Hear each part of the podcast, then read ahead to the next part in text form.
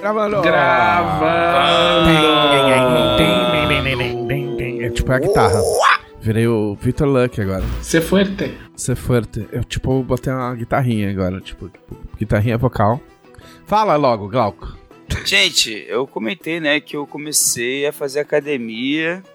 Tem sido uma experiência antropológica muito interessante. Tá forte, né, Glauco? Tô vendo aí. Você tá com um trapézio. Sim. Trapézio. Tá com um trapézio grande aí, tá? Sim, com certeza. Trapézio descendente. Trapézio ascendente. Trapézio desse. O que, que é o trapézio descendente? É uma parte aqui do. atrás do pescoço. Tipo, faz o. Faz um. Tipo, sai do pescoço e vira um. Tem um músculo assim, é. Tá ligado? É tipo isso. É. Tipo, eu não. Ô, você sabe que eu não tinha isso aí até fazer boxe, tipo, 10 anos atrás. E aí, tipo, depois que eu fiz boxe, mudou meu corpo e aí, beleza. Aí, tipo, aumentou agora que eu tô fazendo academia, tipo, faz um ano e meio, mas. Mas é, um- é uns bagulho, tipo, eu vou deixar o Glauco falar, mas. Tipo, academia é uns bagulho que, tipo assim.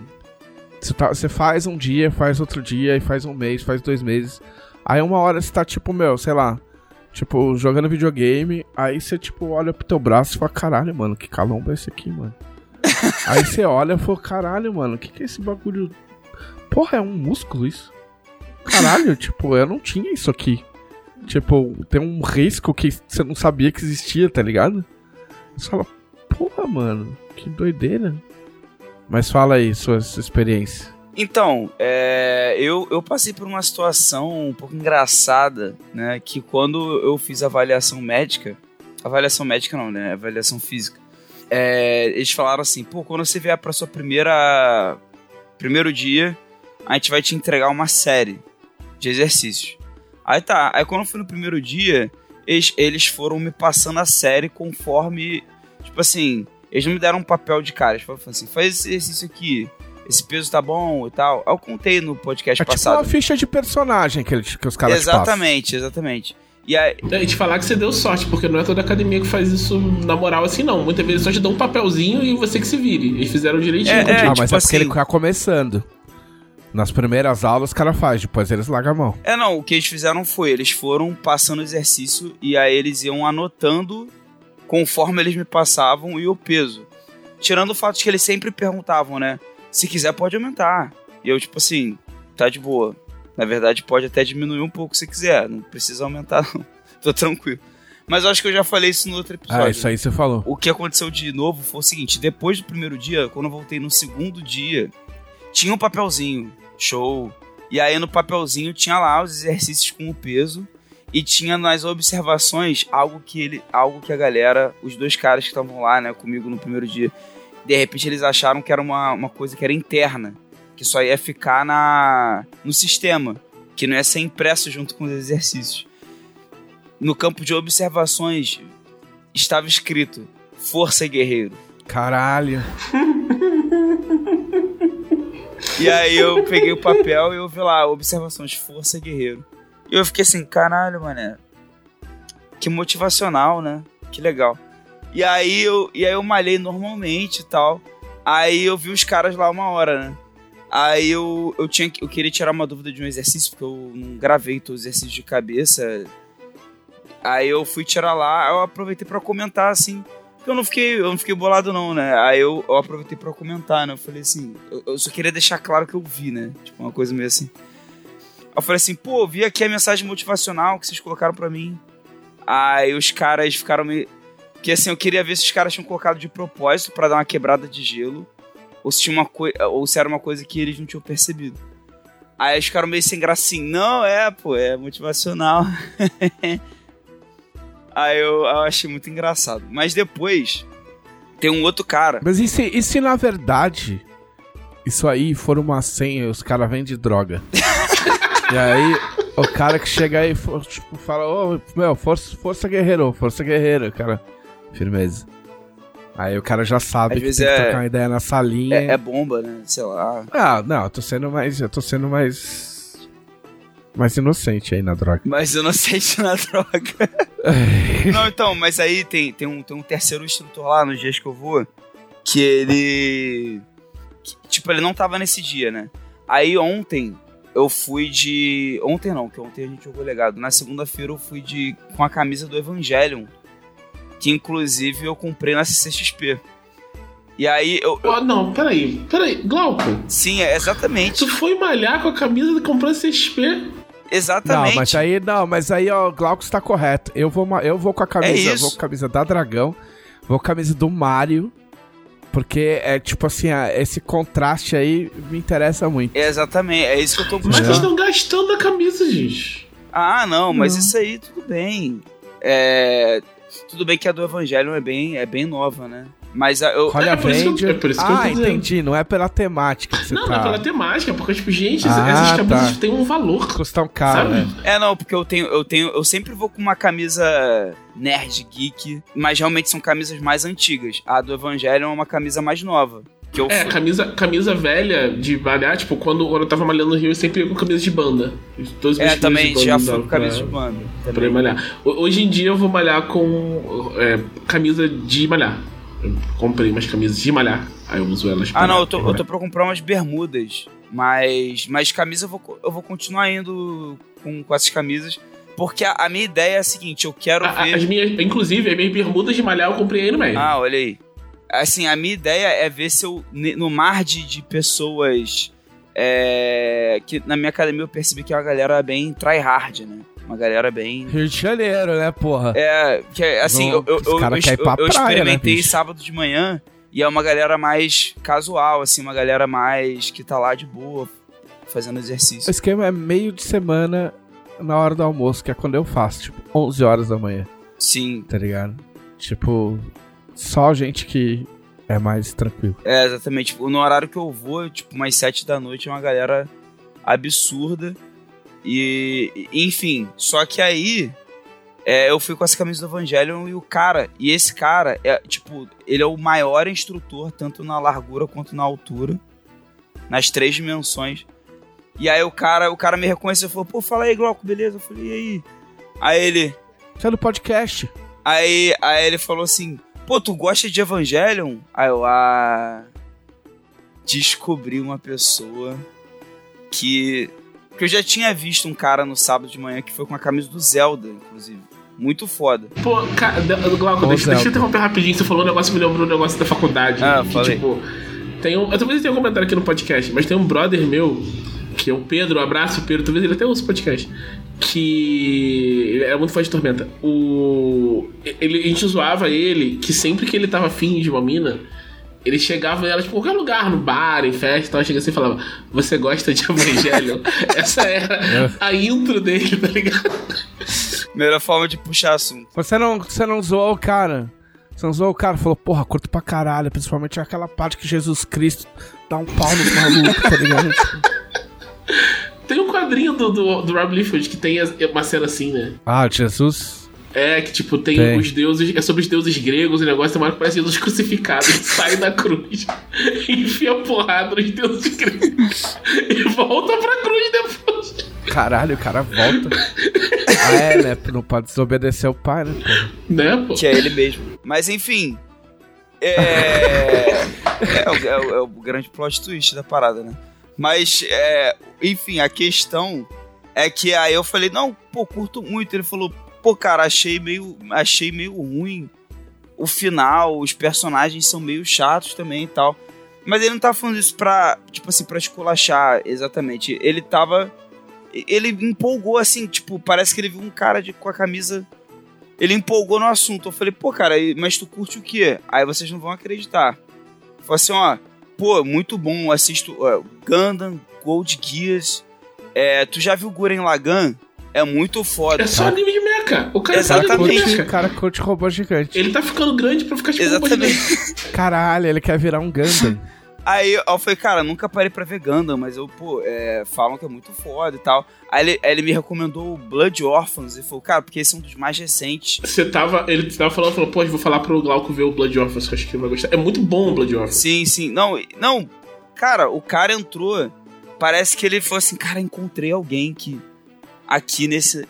Que eu vou poder conversar sobre essa parada. Aí ele me recomendou tudo, assim. Várias paradas. O Goren Lagan eu lembrei, porque já foi. Na, tipo assim. Já, a gente já até falou no podcast que mais de uma vez do Goren Lagan. Ele falou de um outro também, mas eu me esqueci. O Code Geass eu me lembro porque eu assisti, né? Eu falei, pô, o Code Geass eu gosto e tal. Foco, foco. Mas enfim, é, foi mais essa questão do, do inusitado, né? Porque no, no sábado, quando eu fui ver o cara com a camisa do Zelda, eu fiz tipo um joinha pra ele assim. Aí ele fez o um seu jo... instrutor é um ataque ele, secreto, basicamente. Ele fez um joinha pra mim. E aí, tipo assim, é isso aí, tamo junto. E aí, o instrutor me pegou de surpresa. Ainda mais. Porque é foda que a gente cai nesses estereótipos bobos, né? Mas ainda mais que era o, o instrutor mais forte e mais alto. E que foi o instrutor que provavelmente não me zoou com Força Guerreiro, né? É, e talvez tenha sido por isso, pô. A gente agora, a gente agora é, é amigo dos animes. De repente foi ele que colocou Força Guerreira, mas no sentido RPG. No sentido RPGístico, no sentido realmente motivacional. Tipo assim, força, ou seja, seu atributo principal, guerreiro. É, que a minha classe é tá guerreiro, ele viu que minha classe é guerreiro. Podia ser sabedoria, clérigo. Sim, ele, ele tá vê, ele vê legado do ódio e sabe que você joga de guerreiro. Exatamente. É.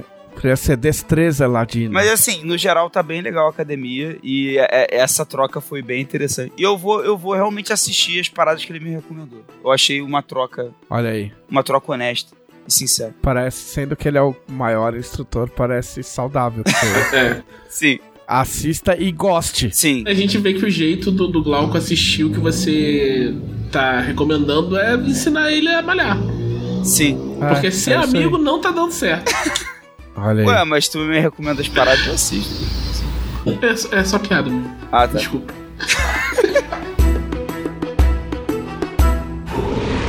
Podcast Dragão Brasil. Olá! Este é o podcast da Dragão Brasil, a maior revista de RPG e cultura nerd do país. E eu, eu de, de, de X em X podcasts eu falo isso, mas eu queria muito lembrar como surgiu o E. Qualquer, qualquer hora eu vou criar coragem e vou e vou ouvir os podcasts antigos para ver a origem de várias coisas. Tipo, o Deep Lore. Afinal de contas, já estamos chegando em quase 200 podcasts. Eu não acredito que isso aconteceu, tá acontecendo comigo. Passamos a, as edições. A Dragão. As edições Aí, da Dragão. Pronto, passamos a Dragão Brasil. Exato. Que ia acontecer inevitavelmente, né? Porque o podcast é semanal é. e a revista é mensal. Mas, Exato. mesmo assim, o podcast poderia não ter chegado a tantos episódios. E chegou. Exato. Mas contra todos os prognósticos, chegou. Vamos às notícias da semana! Breaking News.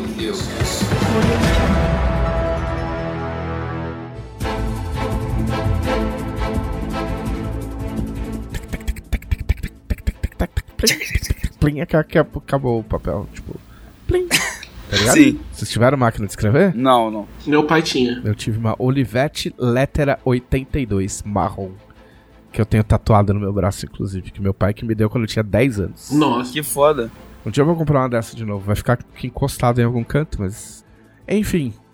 É, notícia. Uma notícia que eu. Quem tinha porém não totalmente fidedigna que o, que o Glauco trouxe. É que são os, os, os, as previsões de, de jogos da PSN. Rumores. Alan Wake. É, mas é, é Alan Wake. Call of Duty Black Call Ops Cold Black War. É. E, e aí um outro aí? Não, é, mas é um jogo legal, é... Um indie. É, mas, meu Deus. Mas ele parece ser bem legal, um jogo da, de uma raposa. Tem a ver com extinção. Caralho. Não é, parece ser um tema pesado. É, mano, os caras adoram esses jogos indie que todo mundo chora, tá ligado? Tipo, tem uns jogos indie muito legal. Eu joguei um jogo indie no. que eu também não vou lembrar o nome, porque é um nome. Tipo, é de uma produtora francesa. Mas é, é tipo. É um desses jogos que, tipo, você revisita a sua infância, tá ligado? Sim. E, tipo, porque a menina não lembra o que aconteceu na infância dela. E aí ela vai pra casa da avó que morreu, tá ligado? E, tipo, o jogo é lindo, todo aquarelado, assim, cara. Só que aí eu comecei a ficar triste, tá ligado? Eu falei, caralho, eu quero muito acabar de jogar esse jogo, mas, tipo, eu não tenho condição. Tipo, eu não quero ficar eu mal, tipo, tentando lembrar da minha infância jogando videogame. Eu, eu paguei caro nesse Xbox, tá ligado? Esse Xbox custa muito caro pra eu. Eu comprei um Xbox Series X pra quem, né? E ele chegou, inclusive. É... Aí.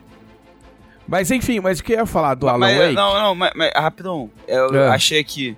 É, realmente, é o Call of Duty Black Ops Cold War. Tipo, o jogo Aham. tem três títulos, é uma coisa Sim. incrível. É o que aparece o Reagan. É, é o Alan Wake Remastered, que eu comemorei muito, porque eu tava quase comprando essa semana. Por causa do hype do Alan Wake 2, né? Que vai sair em outubro. E pelo visto ele já vai entrar a versão de PS5 e de PS4. Tanto do Call of Duty Black Ops Cold War quanto do Alan Wake. E o jogo indie que eu tava com dificuldade de lembrar o nome é o Endling. Pra Ah, ok. PS5 e PS4 também.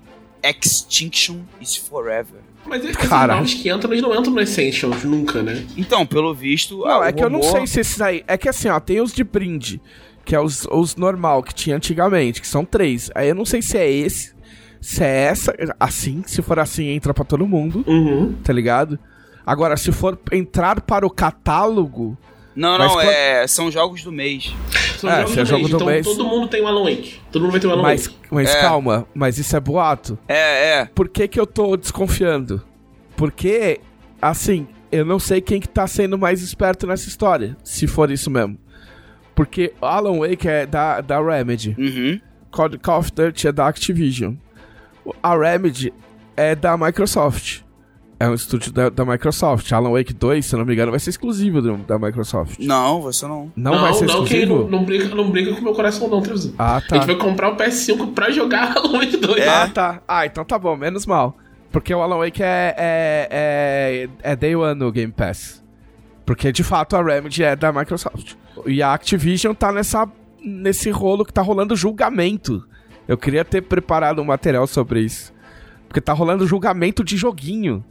Com, tipo, leitura de e-mails confidenciais. Nossa, eu vi, eu vi uma, uma matéria falando desses e-mails e o negócio é feio.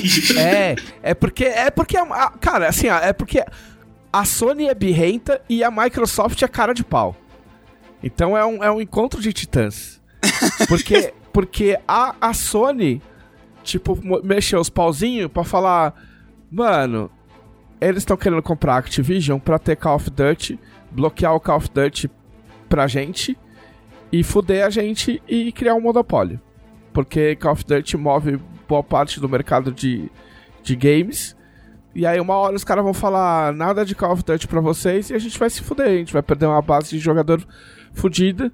E a Microsoft tá falando, não, galera. Que isso? Porra, vocês são líder de mercado. A gente só quer crescer um pouquinho pra ficar em segundo. A gente não tem interesse. Toda entrevista do Phil Spencer, e eu assisto várias, porque eu até gosto dele na real, ele fala: nosso interesse é que o mercado de videogames cresça. Tá ligado? Ele sempre fala, ele fala isso o tempo todo. Só que aí Poxa. parece que acharam um e-mail de um dos caras da Microsoft, que não é o Phil Spencer, é o outro cara cujo nome eu não lembro, falando assim. Tipo, mais ou menos, eu posso estar errado, porque eu não tô consultando o e-mail aqui, mas mais ou menos assim. Ah, a gente tem dinheiro pra tirar esses filha da puta do mercado se a gente comprar vários estúdios, tá ligado? Ai, Tipo- Nossa, essa não vi, não. É, não é nesses termos, tá ligado? Mas tipo Não, assim. é que, tipo, o único, o único que eu vi. Não, termina de falar, depois eu falo. Não, mas é uma coisa tipo assim, ah, a gente tem potencial pra, pra assumir a liderança do mercado e tirar os caras. Ele fala, tirar os caras do mercado de games. Aí Entendeu? é feio. O, o que, o, que eu, o que eu via desses e-mails é um do. Ah, qual é o nome da empresa que faz o. O Skyrim? Esqueci o nome. É Bethesda. A Bethesda. A Bethesda, a Bethesda também foi comprada nesse rolê, né? Sim. É, E aí, os jogos da Bethesda são exclusivos. são. O Starfield é exclusivo, o Elder Scrolls 6 vai ser exclusivo e tal. E aí, quando falaram que Call of Duty não vai ser exclusivo, ele mandou um e-mail tipo, gente, por que Call of Duty não vai ser exclusivo se a gente vai ser É, exclusivo? se a gente vai ser O que, que eles obrigado. têm que a gente não tem? E assim, acho que ninguém quis responder e falar, bom, eles têm, tipo, o, o controle, sei lá, 50% dos jogadores, tá ligado? Tipo, é outro nível que você tá falando de Call of Duty. Não é, tipo, legal Skyrim e tal, mas, tipo, é outro Eu rolê, vi uma né? frase, mas eu não sei o contexto, não sei em que lugar. Não sei se foi de um desses e-mails, não sei se foi o, foi o Spencer numa entrevista. Mas que era tipo assim. é, a gente não teria coragem de fazer o Call of Duty ser exclusivo do Xbox porque nós não suportaríamos a fúria dos gamers. Era uma frase assim, The Rage of the Gamers. Era, era isso. É, é que, a, é que a, grande, a grande treta não é ser exclusivo de Xbox, que é uma treta. Mas a, a treta maior é que eles podem fazer uma coisa que a, a Sony não tem cacife monetário para fazer. Que é dar jogo novo Day One de graça. De graça, entre aspas. Entendeu? Então a treta não é nem o Call of, só o Call of Duty. É o Call of Duty mais o Game Pass. Porque uma hora, tipo assim, se eu tenho que pagar 450 reais pra jogar Call of Duty no PlayStation 5 e eu pago 20 real mensal para jogar o Call of Duty e mais uma pá de jogo, todos os jogos novos de Xbox, tipo, uma hora a conta não fecha, tá ligado? Então, tipo assim, os caras temem que tem uma. Um, tipo, um. Os caras vão vender hardware por causa do. Por causa do Call of Duty, tá ligado?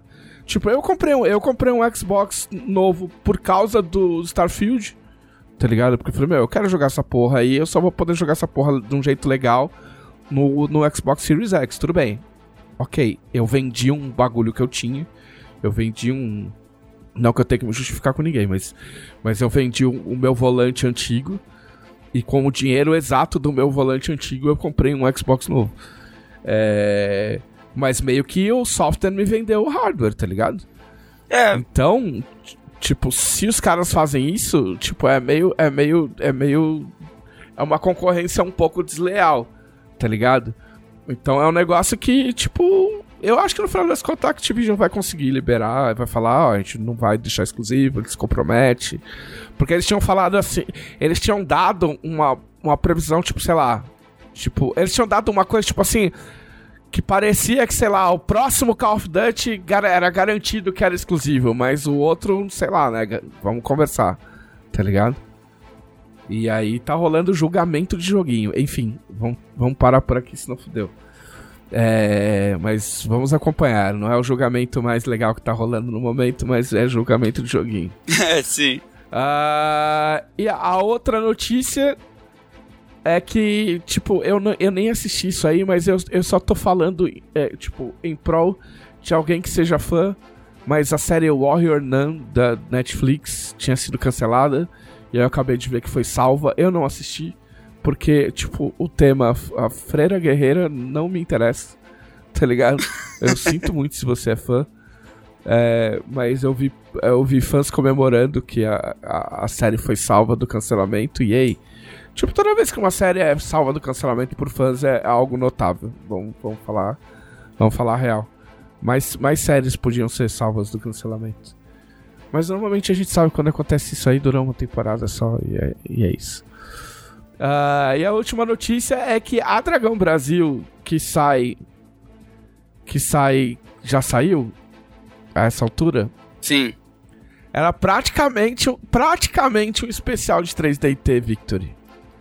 Tem muitas matérias de 3DT Victory, tem coluna de 3DT Victory, tem tipo preview da é, da light novel Anomalia, tem matéria sobre o cenário de tipo jogando no cenário de Anomalia com spoilers, né? Então, para você que curte 3DT, tá ansioso aí para o que quer que seja que vem aí, porque vem aí 3DT Victory. Você fica esperto nas nossas redes sociais, porque vem aí 3DT Victory, hein? Tá, tá perto de chegar, de vir aí alguma coisa. Certo? Definitivamente. foram A qualquer momento, a partir de é, agora. Contando. Valendo! Umba, umba, umba, é. Umba, umba, umba. É. Oh, Thiago... Sabe o chato disso? É, é, que não pode fazer contagem regressiva pra 3DT Victory. Por quê? Você não pode chegar 3, 2, 1, 3DT. Tem que ser uma contagem normal. um, dois, três, DT. Um, dois, três, DT. É. A gente, a gente falou do, do três detetives e um tijolo. Isso é maravilhoso. Não, é muito rápido. É porque, não sei, alguém digitou 3DT no, no chat GPT, alguma coisa de 3DT. Tipo, ah, explique o que é 3DT. E aí o chat GPT explicou que 3DT é um, é um RPG chamado Três Detetives e um Tijolo. Entendeu? Então, é, um dia eu vou fazer alguma coisa com três detetives. Alguém vai fazer alguma coisa com três detetives e um tijolo. Nossa, na era das arcas dá pra encaixar alguma coisa assim. Não é possível que não. Ah, eu fiz, eu fiz uma sinopse de um. de uma série. Uma proposta de série de três detetives em um tijolo. São três detetives adolescentes que investigam é, é, supostos casos paranormais e nunca acham nada. Até que um tijolo entra na agência deles e promete levar eles até os casos mais cabreiros, desde que eles se dedicassem também a descobrir quem transformou ele num tijolo. E aí chama Três Detetives em um Tijolo. É, Cartoon Network. Conseguiu até imaginar o traço É. desse desenho. Tipo, é meio irmão do irmão do Jorel, assim. E agora vamos ao que vocês fizeram semana passada!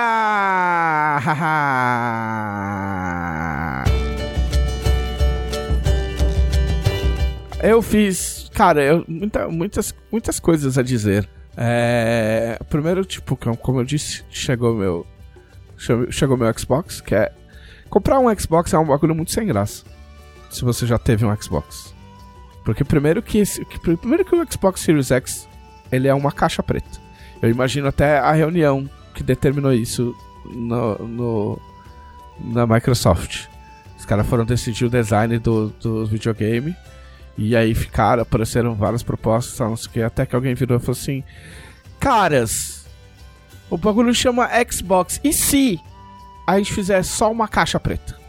Minimalista, só uma caixa. Tipo, parece uma caixa de sapato, assim. Tipo, uma caixa preta. Só preto. Tudo. Aí alguém falou, porra, da hora, hein? A gente economiza plástico e as pessoas ainda vão achar que é legal. E aí é isso. Tanto que na- no começo, quando anunciaram, tipo, fizeram uma. Falaram que parecia um frigorífico, né? Porque o. Um frigorífico, um. Um frigobar.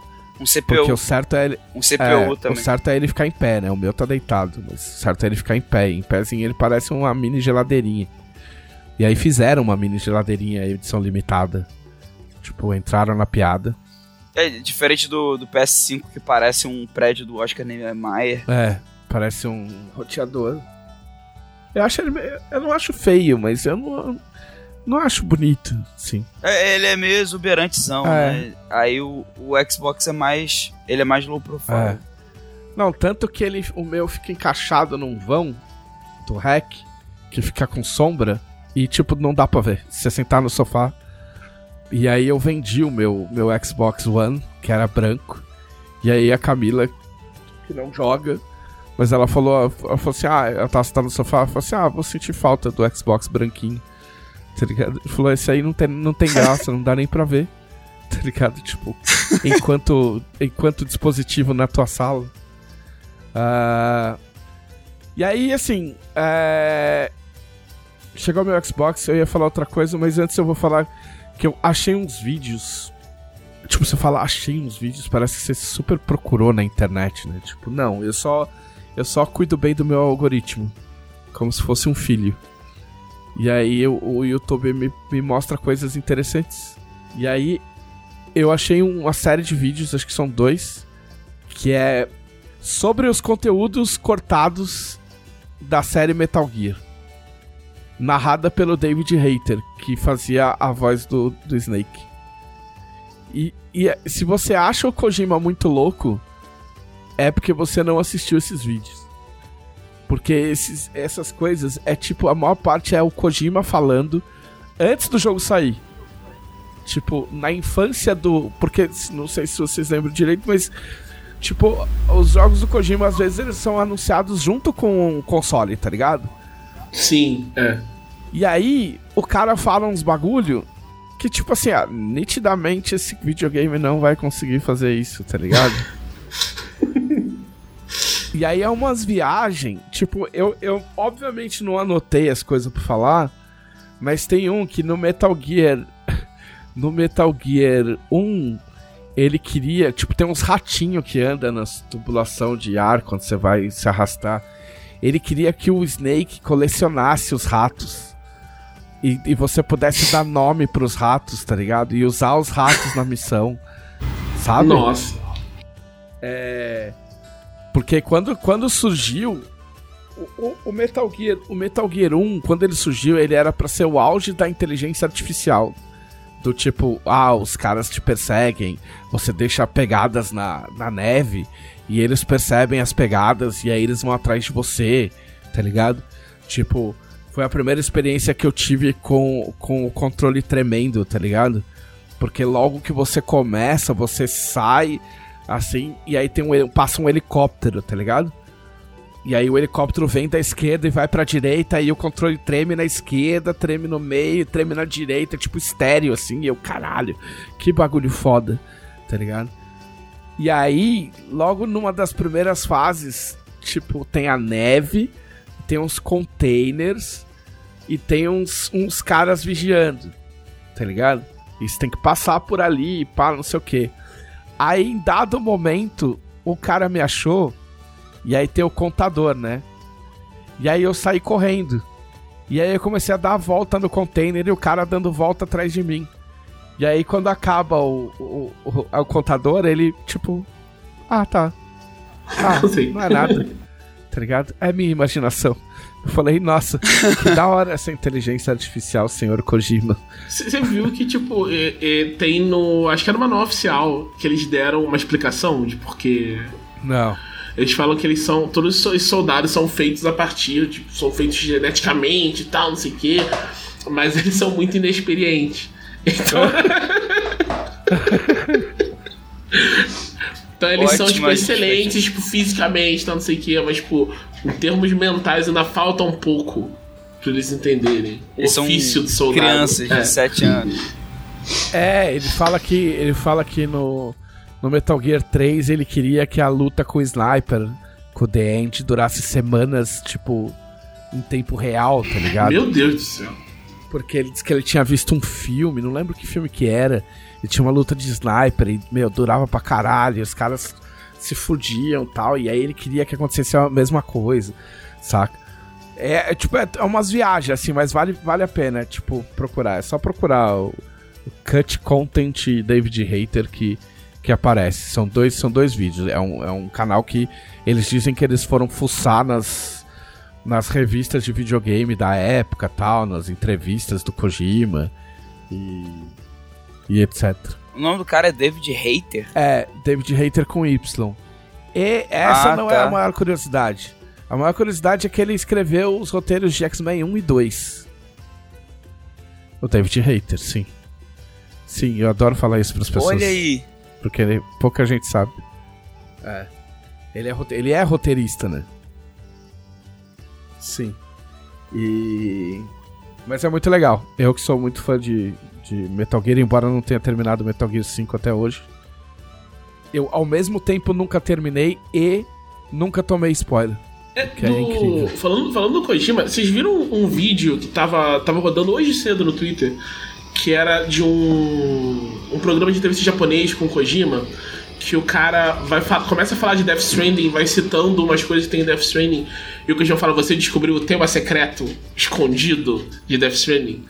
Eu, eu, vi, eu vi, mas eu não assisti, porque eu joguei muito pouco Death Stranding. É, eu também, eu, pra jogar, jogar, eu não joguei. Eu só vi vídeos de gente jogando, então não sei o que. Me parece interessante, eu tenho vontade de pegar pra para jogar pela, pela experiência, mas eu acho que é, é, um daqueles jogos que sofre muito por ter que ter gente dando tiro. É uma coisa que que eu quero até falar depois. Mas o nesse vídeo ele fala que o, o Death Stranding é meio que uma, uma vibe de Homo Ludens, sabe? Ele quer falar que como os jogos tipo, determinam o caminho da humanidade. Então tem várias referências a, a videogames clássicos no Death Stranding. Então, tipo, a primeira coisa que você vê é uma coisa de Donkey Kong, tem uma sequência de jogo de corrida, uma coisa de jogo de luta e tal. E ele queria colocar essas coisas de jogos é, antes do, do, dos 32 bits nessa nesse mundo aberto gigantesco do Death Stranding e tal. Que, tipo, eu acho muito bonito o que ele quer fazer, mas Shamui fez há muito tempo atrás também. Então... Cara, assim, o, o Kojima, ele é meio galhofeiro, né? Ele é meio doidão e ele é meio galhofeiro, né? Então, tipo, eu não compro tudo que o Kojima fala, tá ligado? Eu acho legal as coisas que ele fala, e eu acho que o cara é que o cara é genial, mas eu acho que tem muita Tipo, a gente tá falando do cara que fez você, tipo, você coloca a revista pornô no chão e o guarda fica doidão e vai atrás e, e você passa por trás Sim. dele, tá ligado? Ele é, ele é galhof, galhofeiro. É, o, esse trecho da guerra no Death Stranding tem, tem, um, tem um lance que parece ser meio proposital, assim, do, do, do, do tiro não ser algo tão prazeroso de, de dar, né? Em termos de gameplay. Que o, um dos personagens até chega a falar, né? É, você tá se divertindo enquanto você atira, né? Aham.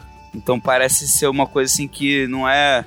Tipo assim, ah, não perde muito tempo nessa mecânica de tiro, não. O ponto é esse.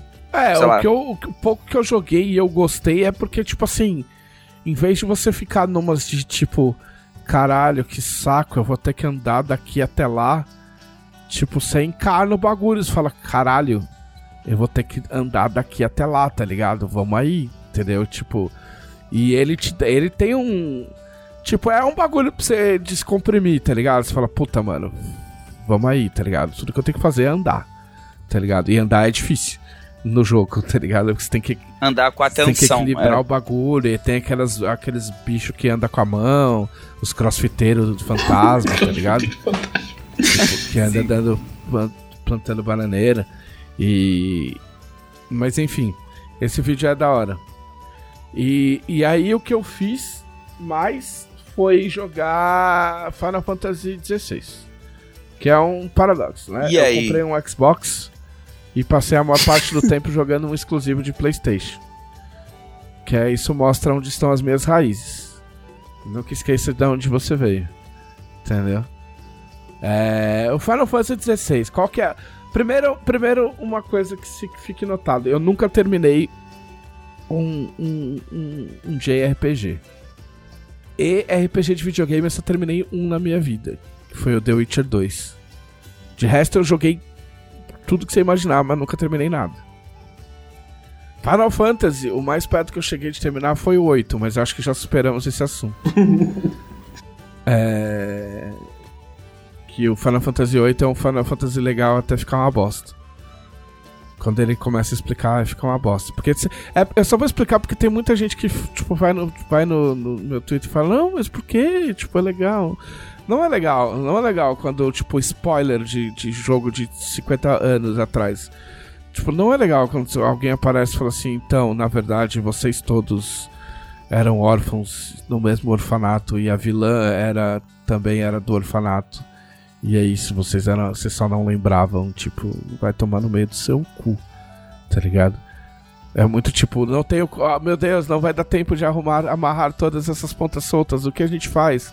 Bota todo mundo no mesmo lugar. E aí eu larguei o jogo, sei lá, faltando, sei lá, 10, faltando 10 horas pra terminar, que seja.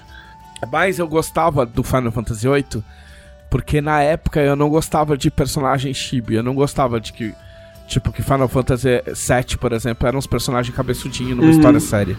Eu falava pro Caçaro, eu falei, pô, acho uma bosta isso, mó mó quebra, tá ligado? Tipo, ah, uns personagens fofinhos numa história de terrorismo, tá ligado? E, e o Final Fantasy VIII não, tinha uns personagens compridão. Que é uma coisa que tem no Final Fantasy XVI. E o Final Fantasy XVI, ele tem combate. Ele é um action RPG, na verdade. Ele não tem combate por turno. Por turno. Eu Sim. gosto de combate por turno. Embora eu entenda que o combate por turno tá ficando velho, tá ligado? Tipo, eu gosto, mas ao mesmo tempo me incomoda um pouco quanto tempo demora, sabe? Uhum. E aí, quando começou a sair uns vídeos do Final Fantasy XVI, eu fiquei meio, puta, mano.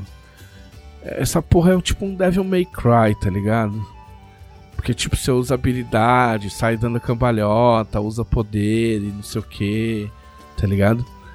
E. E aí eu fiquei meio assim, eu falei, puta, mano, será que. Será que vale a pena, tá ligado? Tipo, será que eu. Será que eu embarco nessa, tá ligado? E aí veio a jogada de mestre da, da, da, da, da Square, que foi voltar às raízes e. Olha só que incrível, disponibilizar uma demo. Olha só. Tipo, e se a gente deixar todo mundo que tá desconfiado jogar antes de comprar? Olha só que conceito. E aí eu joguei a demo e eu falei, ok, eu acho que eu consigo engolir esse combate pra ver o resto. Porque ele tem um clima muito mais pesado. Os caras falam. É engraçado porque, tipo, o tempo todo em divulgação os caras falam, inspirado em Game of Thrones. Mas aí você vai ver entrevista com os desenvolvedores, os caras falam assim, não, não, a gente só se, só se inspirou nas roupas. tá? Mas não, tem mó cara de Game of Thrones mesmo. Tem, tipo, treta entre, entre famílias e reinos. É tudo meio marrom, tá ligado? Tipo, não tem nada muito colorido. É tipo, as cidades são todas. Até os personagens também, É. né? Eu tava. Eu joguei uma horinha só da demo. é, e deu pra perceber, assim, que não tem. é, tem cara de Final Fantasy. Mas é um Final Fantasy diferente. Né, eu acho que eu tô Do- achando. do tudo que eu visual. vejo desse jogo, eu tô achando muito diferente de, de Final É, Fantasy. mas, mas é. Mas é, na verdade é. e- É e não é. Porque, tipo, o lance das roupas, os caras falaram, falaram assim, ah, a gente queria. é, a gente viu no Game of Thrones, os caras tinham umas roupas que. Que, tipo, eram de fantasia, mas ao mesmo tempo, tipo, podia existir de verdade. E a gente queria meio que reproduzir isso. Porque Final Fantasy sempre teve umas roupas coloridas, meio doidona. Loucona, e tal, é. o Sim. lá. É. Então eles meio que foram por esse caminho, tipo, história dramática, tipo, um assassinato, tipo, os caras falando fuck, saca? Tipo, os caras foram por um caminho, assim, mega diferente.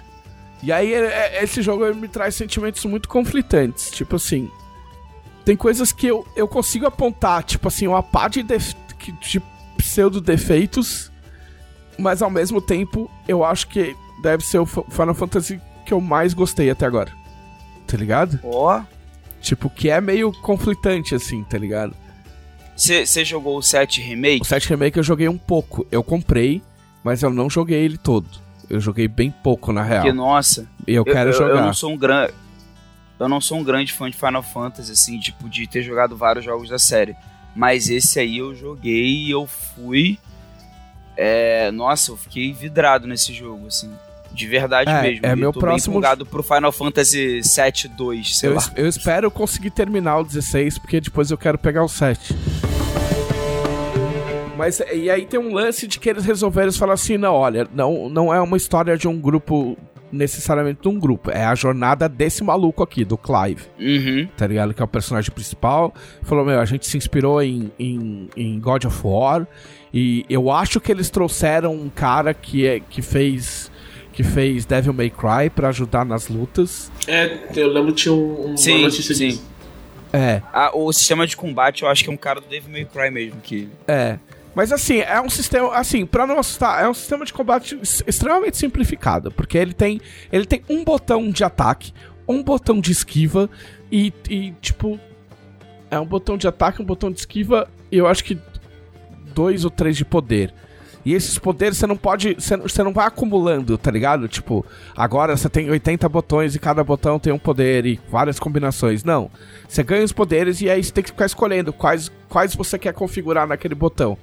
Sim, Então, é de, a- de bem de ação, né, mesmo. Então. É. Então ele acaba. eles citaram. eu- Eu vi entrevista dele citando o Kingdom Hearts, que faz mais sentido. Que é combate. Tipo, é combate, mas é um combate simplificado. Porque, tipo, porque criança vai jogar e tal. Então, nesse caso, não é que criança vai jogar, mas é que, tipo, o cara entende que o cara que vai jogar um RPG, o cara tá mais interessado no RPG, na história, e não necessariamente em decorar 80 sequências de luta pra poder bater num boss. Entendeu? Porque uma coisa que é estranho e que. Mas que eu achei, na verdade. Eu acho bom. É estranho, mas eu acho bom. É que, tipo assim. Eu não tive problemas com, com os inimigos até agora, entendeu? Tipo, eu acho que eu morri umas duas ou três vezes no máximo. E aí, quando você morre, você meio que volta. Volta no último estágio da luta. Hum, E com as poções Ah. cheias. Porque você tem uma quantidade fixa de poção. Tipo, você tem a poção e a super poção. Você tem três poções e quatro super poções, ou ao contrário. Ah, uma quantidade fixa de recursos. É. Não é que nem outros RPGs que tu pode comprar 35 poções. Não, e você só tem que ficar compra essas- inventário é, pra não. usar. Você só poção, você só compra essas aí e elas ficam, elas ficam no, na tua na tua cruzinha, né, no, no no direcional. Tá ligado? Então pra cima é uma po a poção, pra direita é a super poção, você aperta no meio do combate e é isso, ele tipo toma automático. Aí você morreu, aí você volta com essas poções cheias e no estágio do combate, no último save dentro do combate, tá ligado? Tipo assim, se o cara, se o personagem, se o inimigo tava tipo, tava na última forma, com metade da energia, você meio que volta nesse estágio, entendeu? Então é meio garantido que você vá. Pelo menos até onde eu joguei. é, é quase garantido que você vá, vá destruir. E esses combate de beira de estrada, assim, tipo, você meio que destrói os caras, tá ligado? O que pra mim, tipo, tira um pouco do desafio, lógico, mas meio que, tipo, não me atrapalha, porque o que eu quero ver é a história mesmo. E eles já Sim. disseram que tem que eu não vou jogar, mas depois que você fecha o jogo, ele libera um outro modo, que é tipo um. um, um, um, um save. um- como é que chama? Tem um nome essa merda. É New Game, New Game é, o Plus. New Game Plus. Só que esse New Game Plus, ele muda os inimigos. Hum, Então, já, tipo, já tem inimigo barra pesada logo de começo. Não, é que, tipo assim, lugares que tinham um tipo de inimigo passam a ter outro tipo de inimigo. Tipo, ah, um lugar que tinha um. Vamos, vamos dizer assim, um dragonete, agora tem uma mantícora. Tá ligado? Eles Ah. dão um exemplo disso num, num vídeo. Então eu acho que esse, esse game, New Game Plus aí é que vai, vai ser mais pesado. Tá ligado? Mas eu não vou É, jogar o- porque eu não o- jogo o jogo duas vezes. O 7 Remake tem. É assim também. Mas muda os inimigos? Aham. Ah, tá. Então, é, é meio isso. Aí, só que assim, o que é foda nesse jogo é que você joga, tipo, isso, isso não é segredo. Tipo, você joga três fases da vida do personagem. Tá. É. E você co- começa com ele, moleque. Só que você vai jogando, começa a acontecer umas coisas no jogo que você fala, cara, mas isso aí é final de jogo? Tipo, o que, que esses caras estão fazendo? Por que, que eu tô lutando com um inimigo desse? Por que, que aconteceu Y com esse personagem, tá ligado? Tipo, por que que estão tirando esse personagem da trama? Tipo, eu mal. Eu, eu tenho, eu tô com 5 horas de jogo. Tá ligado? Tipo, eu, eu tô com mais, mas tipo, no momento você fala, porra, tô com 5 horas de jogo. Como é que esse personagem já vai sair de cena, tá ligado? Aham. Então, tipo assim, acontece muita coisa em muito pouco tempo a nível de de RPG, tá ligado? Porque Final Fantasy e vários jogos, tipo assim, ah, ele tem toda uma introdução gigante, tá ligado? Que é legal e tal, mas até acontecer algo realmente significativo, tá ligado? Tem todos os foreshadowings possíveis, imagináveis, Até as conversinhas, blá blá blá, até ter uma, um- uma grande virada. Tipo, esse Final Fantasy não, tipo assim, é paulada, tá ligado? E isso te mantém muito interessado no jogo, porque pra, pra eu largar um jogo é muito, é muito fácil, assim. Eu acho que eu já devo estar com umas 15 ou 20 horas de jogo de, desse Final Fantasy. Caralho. Que é uma coisa muito difícil de arrancar de mim, assim, na sequência. Uhum. Entendeu? Acho que de repente de, de focar no protagonista já ajuda, né? Porque o Final Fantasy gasta muito tempo apresentando todo o seu grupo. É. Sim. Pra você se importar com todo mundo nele, pra aí depois eles focar na história. Você só tem um personagem. Então, mas tem personagens, tem personagens importantes à sua volta, entendeu? Tipo, a- você sabe que o importante é o personagem principal, mas não quer dizer que ele não tenha um grupo, por, por assim Uhum. dizer, entendeu? Tem personagens, tipo, e tem uma personagem em particular que, que é tua, tipo, parceira, assim, tá ligado? É, e outra coisa que eu achei foda é que, tipo assim, as, as quests são quests, tipo, a- a- até onde eu joguei, a maioria das quests é, ah, vai caçar esse bicho, ou, ah, fulano foi fazer não sei o que e não voltou, ah, ou eu preciso que pegue um negócio tal, ou eu preciso que leve um negócio tal. Só que a treta é, eles envolvem isso na narrativa de um jeito que fica legal, tá ligado?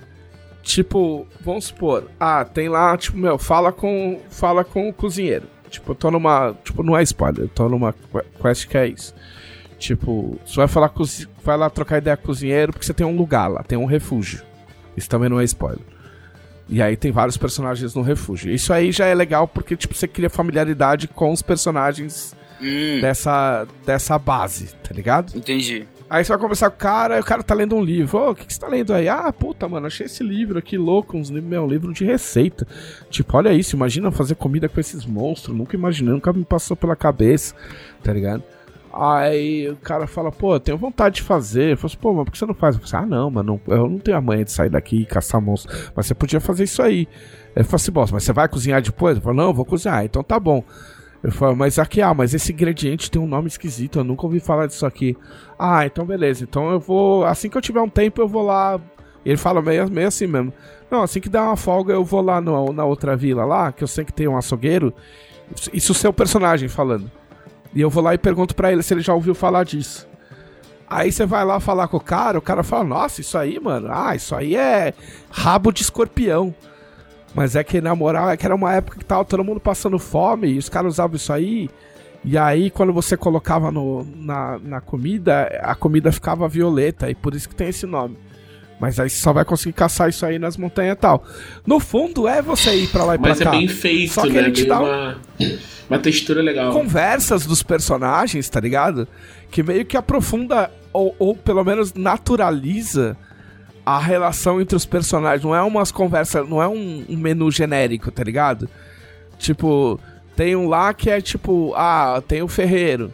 Aí você vai conversar com o cara, o cara fala assim, puta, mano, você não quer me dar uma força? Eu falei, o que que tá rolando? Ele falou, então, tá ligado o ferreiro?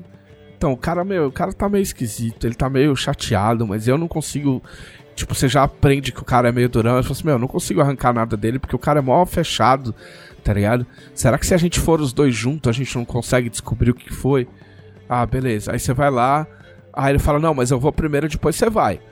Aí você vai, aí você vai lá falar com o cara. Aí o cara fala, é, já desconfiei, né? Veio outro, agora vem você, o que, que vocês querem? Aí o seu personagem fala, não, porque ele falou pra mim que você anda meio chateado, você anda meio. Parece mais o mesmo, o que aconteceu? Aí ele fala, não. Eu falo, ah, mano, aqui, tipo, desde o começo o Ferreiro fala, tipo, não, eu sou muito foda, eu sou muito foda. Isso, tipo, no normal, tipo, você vai lá pedir um negócio pra ele. Aí ele fala, tipo, ah, não, pô, sempre achei foda, mas aí outro dia eu vi uma coraça de couro. Que, puta, mano, é um bagulho que eu achei foda demais, eu nunca pensei em fazer um, um bagulho desse. E aí eu tive a oportunidade de comprar pra estudar e não comprei. E agora eu tô me remoendo porque de repente eu nem sou tão bom e eu acho que eu nunca vou chegar nesse nível aí.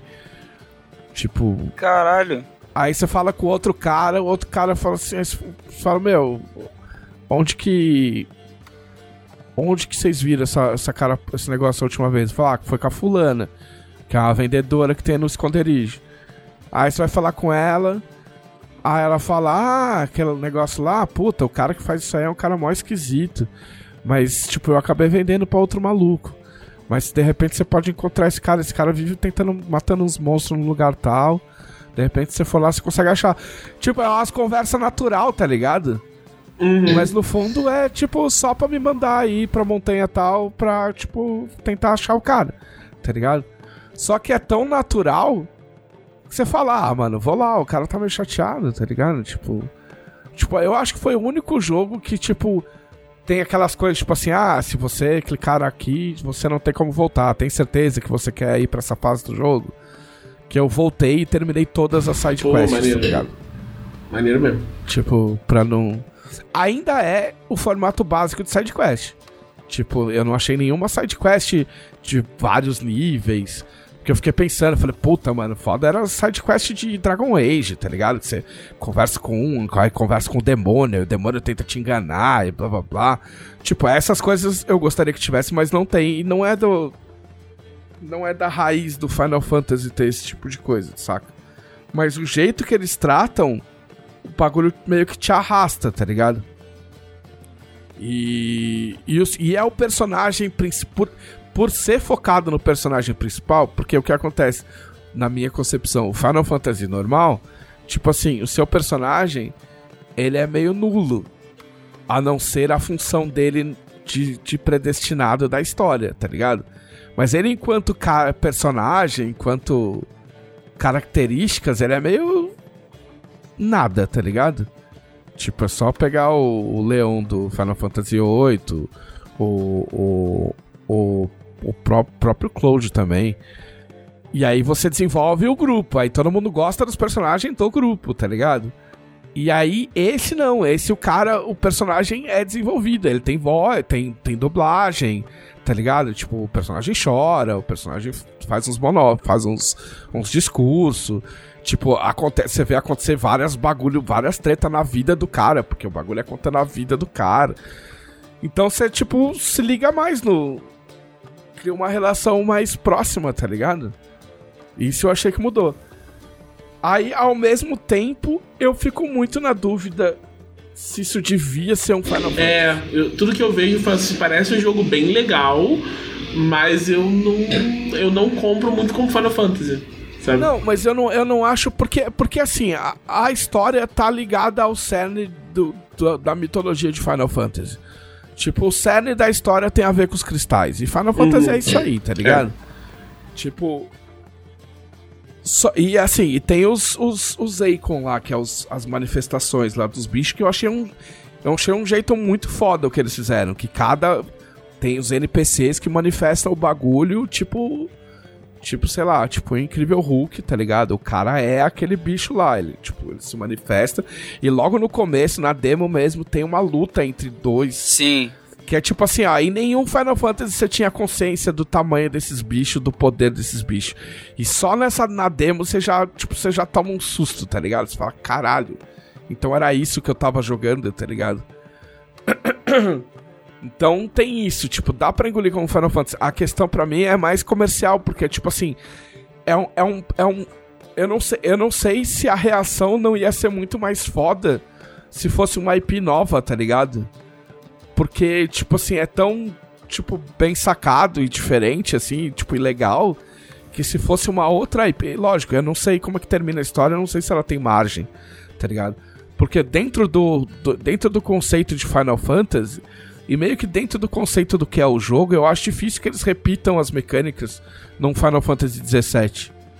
Então isso meio que corre o risco de se perder, assim. Pode ser que seja outro action RPG, mas eu não acho que vai ser igual, tá ligado? Com as mesmas mecânicas. Então, se isso, se isso é um Final Fantasy e isso não vai ter uma continuidade, isso meio que vai se perder no, tipo, na história, assim. Tipo, fica aí e é isso, tá ligado? Tipo, como, sei lá, o Final Fantasy XIII, tá ligado? Tinha a mecânica dele lá e aí, E e foi embora. acabou. É isso mesmo. Entendeu? Tipo, quando na verdade podia ser uma série de repente, né? Embora é o que eu, tô falando, não sei como termina o. Como termina o jogo. O que não impede os caras de fazer um Final Fantasy XVI 2. É, 16, fazer a, 3 a própria série do, do É. Final Fantasy XVI. Porque eu acho, eu acho curioso, tipo, quando eu vi o, o quão distante estava indo do, do- desse padrão de gameplay que eles estão fazendo, e até tinha uma, uma coisa que eles já tinham implantado no, no set, no, no remake e tal, que eu achei que fosse o que eles iam botar pra frente. Eu estranhei eles não fazerem tipo um spin-off, sabe? Ser tipo Final Fantasy Action, sei lá. Aham. Sabe? É tipo, é um outro rolê e tipo, podia desenvolver todo o caminho a partir daí, porque o Final Fantasy tem uma um histórico de fazer spin-offs que dão certo, né? Tem o É. Tactics, tem o Tactics Advance, tem o, o Chocobo Mystery Dungeon e tal.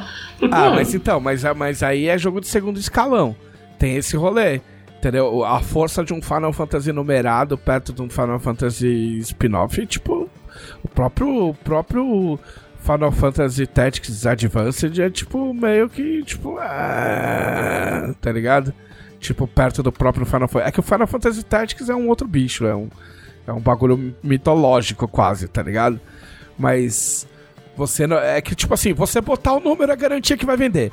Se você chamar de tipo. Tipo, Destino de Clive, tá ligado? Tipo, ah, beleza, a Square tá lançando um jogo que não é Final Fantasy. Vamos ver se é bom, né? Tá ligado? Se você bota Final Fantasy XVI, você tem outro aporte de marketing, outro aporte de, de orçamento. Eu acho que você Tipo- comunica uma coisa diferente também, né? Porque você fala assim, ó. Final Fantasy, num certo sentido, é isso aqui agora, é combate de ação. É, por, por isso que Isso não é um os caras estão vendendo muito isso. Essa, é, antes do jogo, eles estavam vendendo muito essa história de que, tipo, ah, a gente quer modernizar e, tipo, puxar um outro público também, que normalmente não gostaria de jogar Final Fantasy e agora vai poder jogar. Ele tem. Ele tem. Ele tem uma mecânica interessante que, tipo assim, ele tem. Ele tem três slots de itens pra dar é, buff, tá ligado?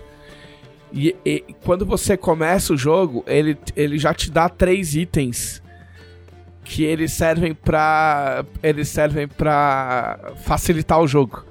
Então, em vez de ser uma seleção na, no- na configuração, são itens que você pode usar ou não. Então tem um item que. Tem um item que. Que ele deixa. Ele, ele bota em câmera lenta quando o personagem vai ser acertado. Pra você ter a chance de esquivar. Tem um item que, fa- que garante a esquiva. E Hum, tem um item que faz com que um dos seus companheiros lá é, ataque o alvo que você tá atacando. que é o cachorro, o lobo lá. Então você pode usar esse, tipo assim, ah, eu quero que fique um pouco mais fácil. Beleza, você encaixa esses itens. Só que aí você tá ocupando os três slots, você não vai poder ocupar com outra coisa. Mas teu jogo vai ficar mais fácil. O que não precisa, na real. Porque, tipo assim, ó, se você ficar na louca lá apertando os botões, soltando os poderes, você, você acerta. Tipo, ele, ele é confuso, porque a tela é confusa, porque tem muita partícula, muito efeito, que eu acho um pouco desnecessário, tá ligado? Mas depois que você entra no ritmo de tipo, por exemplo, tem um combo idiota e fácil que eu gosto, que é tipo, você você aperta o direcional para baixo, o teu lobo ataca o alvo que está atacando e joga ele para cima. E aí, se você tá com o poder da Fênix, você aperta é, é, o círculo, ele, ele tipo, ele voa e encosta no, no, no e ataca o personagem onde ele estiver o, o, o, inimigo onde ele estiver. Então eu jogo para cima, ataco, ele voa e aí ele pega no alto e eu fico, tipo, quicando o, o, o inimigo, tá ligado? Enquanto vai descendo assim, tá ligado? Tipo, é um, é um aspas combo de três botões, tá ligado? Tipo, mas ainda assim é um combinho. E aí depois que você entra no ritmo disso, tipo, você vai, ataca, tipo, usa esse, esse, tipo de poder, ataca ele, dá stagger, que tipo, quando chega na metade o bicho tomba, tá ligado? E aí você pode atacar ele de graça. Aí você, aí recarregou os poderes de cada de cada icon. Aí você vai lá, solta, solta um poder atrás do outro, que é tipo dois botão, tá ligado? Tipo, muda o icon, aperta, muda o icon, aperta. Aí vai soltando raio no bicho. Aí o bicho volta, entendeu? Tipo, você consegue fazer muita coisa e decorar muita coisa sem, sem muito estresse, apesar de ser um jogo de ação. Então, apesar dele ser um jogo de ação, ele é mais fácil. Tipo, se eu for, se eu tivesse anotado, eu, eu, eu, eu teria conseguido mostrar várias coisas que eu acho que seriam defeitos, tá ligado? Só que o jogo tá tão legal que meio que, pra mim, pelo menos, que meio que não faz diferença. Porque esse, esse, esse moment to moment, né, que o pessoal fala, tipo, do jogo, tipo, essas, essas recompensas de história, elas vêm num tempo muito reduzido, tá ligado? Tipo, elas vêm todo o tempo. Tipo, você, você vai cumprir uma missão, você chega numa cidade, tem uma cutscene, mas é uma cutscene que anda a história e que tem a ver. Ele tem um, ele tem um negócio que é muito foda, que é muito foda, que os caras se inspiraram no Game of Thrones, que tipo que eles falaram, porra, a gente quer fazer um bagulho tipo Game of Thrones, com um monte de personagem, e com as casas nobres e blá blá blá. Por assim, meu, só que quando você tá assistindo Game of Thrones, ou lendo Game of Thrones, tem hora que você já não sabe mais quem é quem, tá ligado? Aham. e aí, se você aperta o, o, o, o, pad do aquele, aquele botão grandão lá, do touch do, do, do, do PlayStation 5, não importa o momento, pode ser no meio de uma cutscene. Ele mostra quais são os personagens Tipo, ele, ele, ele mostra coisas relacionadas ao que tá acontecendo. Então ele mostra o X-Ray da é, Amazon. É o X-Ray da Amazon, é, eles dão esse exemplo. Tipo, aparece os personagens que estão participando da cena, o lugar que você tá, aí você clica, aí tem um texto, tipo, de no máximo dois parágrafos sobre, sobre o negócio e ele te explica certinho o que, que tá rolando. Cara, então, é tipo, ah, tá acontecendo o bagulho, o cara fala, ah, há quanto tempo, Clive, tá ligado? Você fala, puta, não lembro quem é esse doido. Aí você clica lá e ele te mostra, fala assim: ah, este é o fulano que foi destacado para encontrar o Clive na Ravina, não sei o que lá. Aí você fala: puta, pode crer, esse maluco aí. Aí dentro, tipo, em, num certo momento você encontra uma personagem que ela. Isso o pessoal divulga bastante. Que ela, ela te dá o. Ela te mostra o status do reino, dos reinos, dos conflitos em qualquer parte, na, em, tipo, na parte do jogo que você escolher, tipo, tipo, você, é uma timeline que você vai mexendo e ela mostra como é que tava o reino, quem tava atacando quem, o que tava acontecendo. E você consegue ver os personagens, o histórico dos personagens. E esse histórico dos personagens, às vezes, ele é dividido em três. Tipo assim, ah, até a parte que aconteceu não sei o que era isso aqui. Aí depois acontece não sei o que lá e muda pra isso aqui. Aí acontece não sei o que lá, entendeu? E aí você consegue acompanhar certinho, assim. Caraca, muito foda. Isso aí eu achei muito bom mesmo. Muito é, interessante. Não, é muito legal, cara. Tipo, é, é muito bem pensado, assim. Sei lá, eu É, é, é, é foda, eu não, eu não joguei direito o, se- o, o, o remake do 7, mas se eu puxar, eu acho que é o Final Fantasy mais legal que eu joguei até agora. É que o, o remake do 7 é bem diferente de tudo isso aí que você falou, né? É, mas É. é. pode ser diferente de um jeito legal, entendeu? Não, não, é diferente de um jeito bem legal. Tipo, o Mas combate, o combate, eu cheguei a jogar o combate do do do 7, ele é mais desesperador assim, e, tipo, e legal, e mais Ah. desafiador, tipo, de um jeito que esse aqui não é. Entendeu? No 7 eu lembro de ter jogado, tipo, no comecinho, lá na fábrica lá, e ter morrido várias vezes. Esse aqui não, esse aqui eu tô atropelando, tá ligado? Eu tava pensando nisso, tipo assim, eu tenho a impressão, tendo jogado o 7, o 15 e vou jogar o 16 quando der, que é tipo assim, ó, é, o, no 15, eu não joguei o 13, então o 14 é MMO, né, então o 15 parece que eles estavam tentando encontrar um meio termo entre o combate turno e ação. E eu me lembro que não agradou muito as pessoas na época, e eu fui jogar o 15 depois do 7 só. E eu não gostei nem da história do 15, nem de, do combate do 15. O 7 veio depois do 15, né? Então, no 7, parece que eles estavam tentando manter o legado do 7 original, que era por turno. Então, eles queriam dar esse feeling de que se você quiser jogar praticamente como se fosse de turno, você vai conseguir. Mas a gente quer apelar pro público que quer jogar num esquema mais de ação, porque até porque, né? Tempos mais modernos e tal. E aí, e, e- e o, o- a minha experiência com o 7 foi muito assim. Eu comecei jogando é, tiro, porrada e bomba, vou jogar que nem um jogo de ação, né? Mas eu percebia que se eu parasse pra jogar com mais calma, pensando minhas ações como se fosse por turno, É o mais jogo, me recompensa, o jogo me recompensava mais, exatamente Sim. o jogo me recompensava mais nas minhas ações mais calculadas. Ficava aquela câmera lenta que era interessante, que era quase você pa- pausar o jogo num esquema meio Dragon Age, o primeiro Dragon Age, só que mais dinâmico que o primeiro Dragon Age. Porque, Sim. bem ou mal, a câmera lenta ainda. O movimento ainda estava acontecendo. Você ainda tinha que pensar rápido pra fazer as coisas.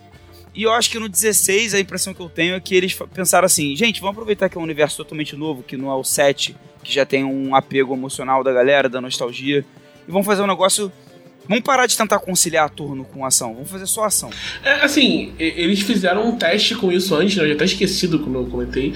Que isso, ah, vamos fazer um spin-off de Final Fantasy de ação. Eles já fizeram. É o Stranger Sim. Paradise. Eu tinha esquecido completamente que esse jogo existia. É verdade, mas, ele, falei. mas ele, é, ele é pra ser um Final Fantasy Souls, né? É, Tipo, é um outro, é um outro rolê, tá ligado? tipo, Eu nunca vou esquecer isso, cara. não, e o pior é que dizem que o jogo é bom, né? É, sim. Depois a galera tava tipo, pô, a gente ficou zoando, mas o jogo até que é legal. Pô, Tá talvez ligado? tenha sido tô, um tipo- teste nesse sentido, né? Talvez tenha sido um teste nesse sentido. Vamos ver Cara, se... eu acho que pelo tempo de desenvolvimento, não. é. Não, né? Porque parece, tipo, né, tô falando, tô tirando informações do meu cu, mas assim, me parece que esse, que esse do, do, do caos aí me parece um ciclo de desenvolvimento muito, Muito curto. muito mais rápido do que. Isso é, e que isso é uma outra coisa legal do Final Fantasy XVI. é que eu não, eu não vou lembrar as datas, mas em termos de Final Fantasy, tipo, de quando anunciaram até sair, eu acho que foi coisa de, tipo, sei lá, dois, três anos, tá ligado? Que não é uma coisa normal de Final Fantasy. Tipo, soltaram muito mais informações a respeito. Tipo, foi, rolou uma transparência muito maior É, do isso é que o normal de Final Fantasy. Até na escolha da da... demo. É, isso, exatamente. Isso que eu ia falar. Tipo, e um dos caras do Final Fantasy XIV é que tá envolvido. Eu não sei se ele foi o diretor do jogo. tá Olha, ligado? eu não sei, porque eu não manjo, mas esse cara do Final Fantasy XIV, que eu não lembro de nome, falam que ele sal... eh, falam Ele não, né? salvou, ele, tem um ele documentário salvou sobre. o Final Fantasy XIV. Sim. E uma das coisas que fez o Final Fantasy XIV ser salvo, além dele melhorar o gameplay e tudo mais absurdamente, foi a transparência que ele criou com a comunidade. Que, ele, que o Final Fantasy XIV é muito famoso até hoje por isso. Sim. Essa transparência, esse contato próximo com a galera que joga. Então, às vezes, isso é uma coisa que ele levou pro projeto do 16. Não necessariamente foi só ele, né? Mas pode ter sido uma coisa que a Square Enix aprendeu com Final Fantasy XIV. E tipo assim, pô, vamos. Vamos. Enfim, deu certo no 14, né? Vamos fazer isso no 16 também. Né? É, uma coisa que eu penso muito enquanto tô jogando é, é tipo, caralho. se o Final Fantasy XIV fosse essa jogabilidade, assim, eu assinava, tá ligado? Tipo, de, de ação, assim, tipo. Cara, pior que eu penso isso também, o, o que eu tentei jogar o Final Fantasy XIV e eu acho que eu só não fui preso no jogo porque ele, é, ele ainda é uma jogabilidade MMO. Entendi. Preso no jogo, tipo, preso, prenderam um personagem do Glauco, tá ligado? Falei, Caralho, o que, que ele fez pra ser preso no jogo, tá é, isso é cai. É, é, eu só não. Só não fui teleportado pro jogo porque. Por causa da jogabilidade MMO, assim, que eu não gosto. Tudo bem que eu joguei no PlayStation, que já é uma coisa. É uma jogabilidade de PC é, transplantada para um controle de videogame. Mas aí, aí que eu não jogaria o Final Fantasy XIV no PC mesmo, porque eu não gosto de jogar coisa no PC, com exceção de jogo de estratégia, né, que vocês sabem. Eu não gosto de jogar no PC. Então, com mouse, teclado, essas coisas. Então, é, assim, se for, o Final Fantasy XIV parece ter um universo incrível. E, e- e todo mundo fala, né? é, tem, esse no- tem esse nome porque tem 14 Final Fantasies dentro dele. Quando eu terminei o 7, eu, eu joguei o 15 e eu falei assim: não, o 7 é muito melhor. E eu fui jogar o 14 só pra ficar matando a vontade de consumir alguma Ah, coisa que de a Final Fantasy. comunidade é foda. Mas a tipo, jogabilidade a MMO história não- é legal. tá não, a comunidade é foda. Isso aí, isso aí eu pude experimentar, mesmo jogando no PlayStation que não dá pra usar teclado direito, é, é, é cross-plataforma, né? Então, tipo, os caras. Tu via que os caras vinham falar comigo, tipo, pra fazer quest. Pô, é, é muito legal a vibe, assim, é muito maneiro. É só a jogabilidade que não me pegou mesmo. É. Mas é, é que tem muito desse lance. eu- Todo MMO eu fico com a, com a sensação de. Ok, eu só tô andando pra lá e pra cá e eu não tô jogando, tá Exatamente. ligado? Tipo, e aí as quests é só, tipo, ah, pega isso aqui e leva. Quer dizer, não é só isso, senão eu vou apanhar do caçado. É, mas, tipo, tem muito pega isso aqui e leva pra lá sem, sem um contexto, sem um payoff, tipo, sabe? Tipo, sei lá Em especial não tô fazendo começo. ninguém feliz, é tipo. É, mas enfim. É isso, só pra completar, a gente tem Final Fantasy XVI na Dragão Brasil também desse mês. É, Com regras pra, pro, pros summons. é pros Acons, que chama agora. Cada jogo eles mudam o nome, né? Era GF no. no- não era GF? eu, no... eu acho, é, eu acho isso uma ideia horrível de ficar trocando os nomes em, em cada jogo. Porque i- isso começou depois que foi pro. na era dos 32 bits. Que antes era só Eidolon. Era sempre Eidolon. Você usava Summon pra trazer um Eidolon. Eles começaram a inventar um nome novo em cada um. Eu, não- eu não entendo porque. É, eu sei que no 8 era GF, eu acho. E aí nesse, Foi Guardian Eidolon- Force. Eidolon é Ah. um bom nome. e nesse é A- Acon. Que acho que tipo, quiseram fazer de Icon, talvez. O cantor Akon. É. Meu Deus do céu. Grande- Você invoca o Contoricon. Ótimo, ótimo jeito de encerrar este segmento. Bom, então como, como a gente, na verdade, a gente já tinha internamente combinado que a, a gente ia falar, ou quando eu falo a gente, eu quero dizer eu ia falar bastante de Final Fantasy XVI, porque, porque eu tô curtindo pra caralho e eu acho que é... Tipo, assim, vamos falar real, nem todo mundo tem um PlayStation 5 e, e, tipo, tem a oportunidade de ver como é que tá o jogo, então acho que é um, é um serviço legal também, tipo, para as pessoas saberem de uma fonte que elas gostam, eu espero. É, é como é o jogo, então a gente achou que valia a pena. Então a gente vai direto para as perguntas dos conselheiros.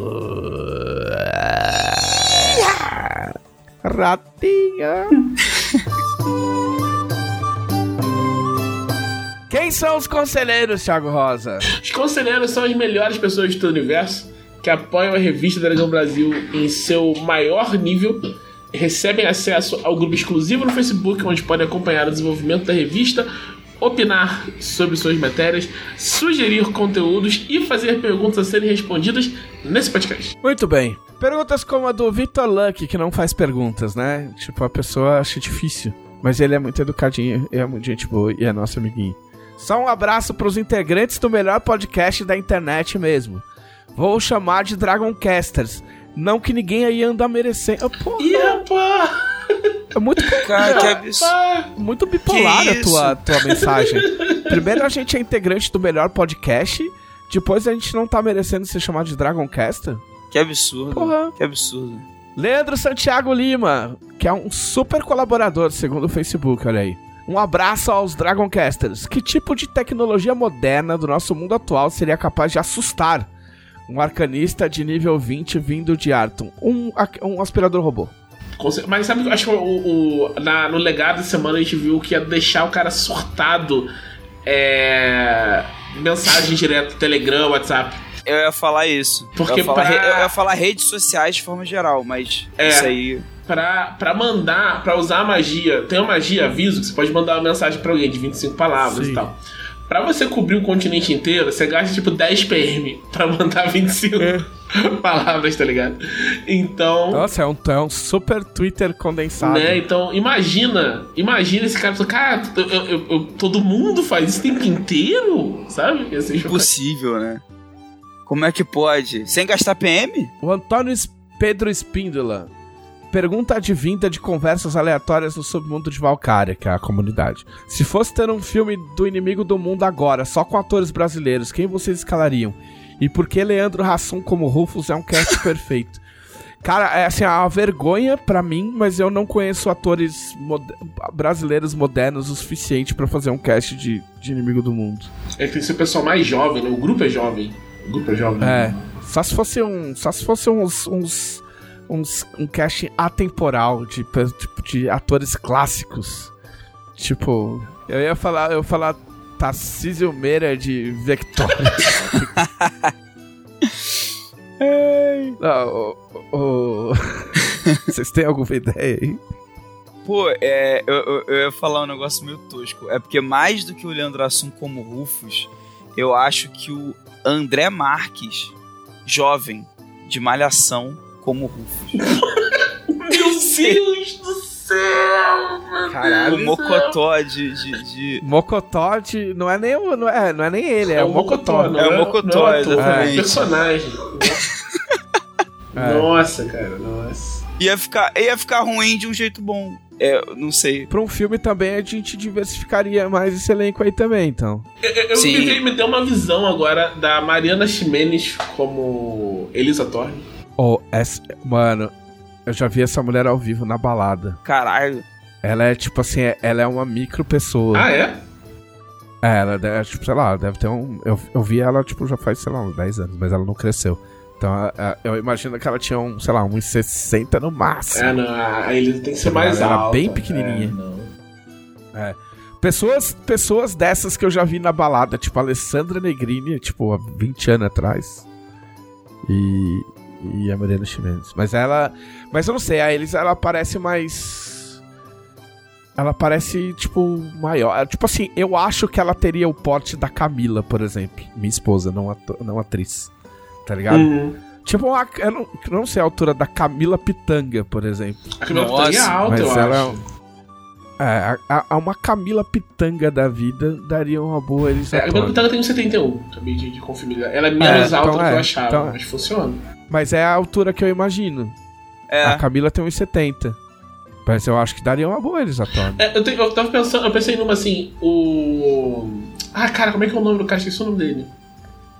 É Eduardo alguma coisa? Não é Eduardo. Eduardo Sterblit?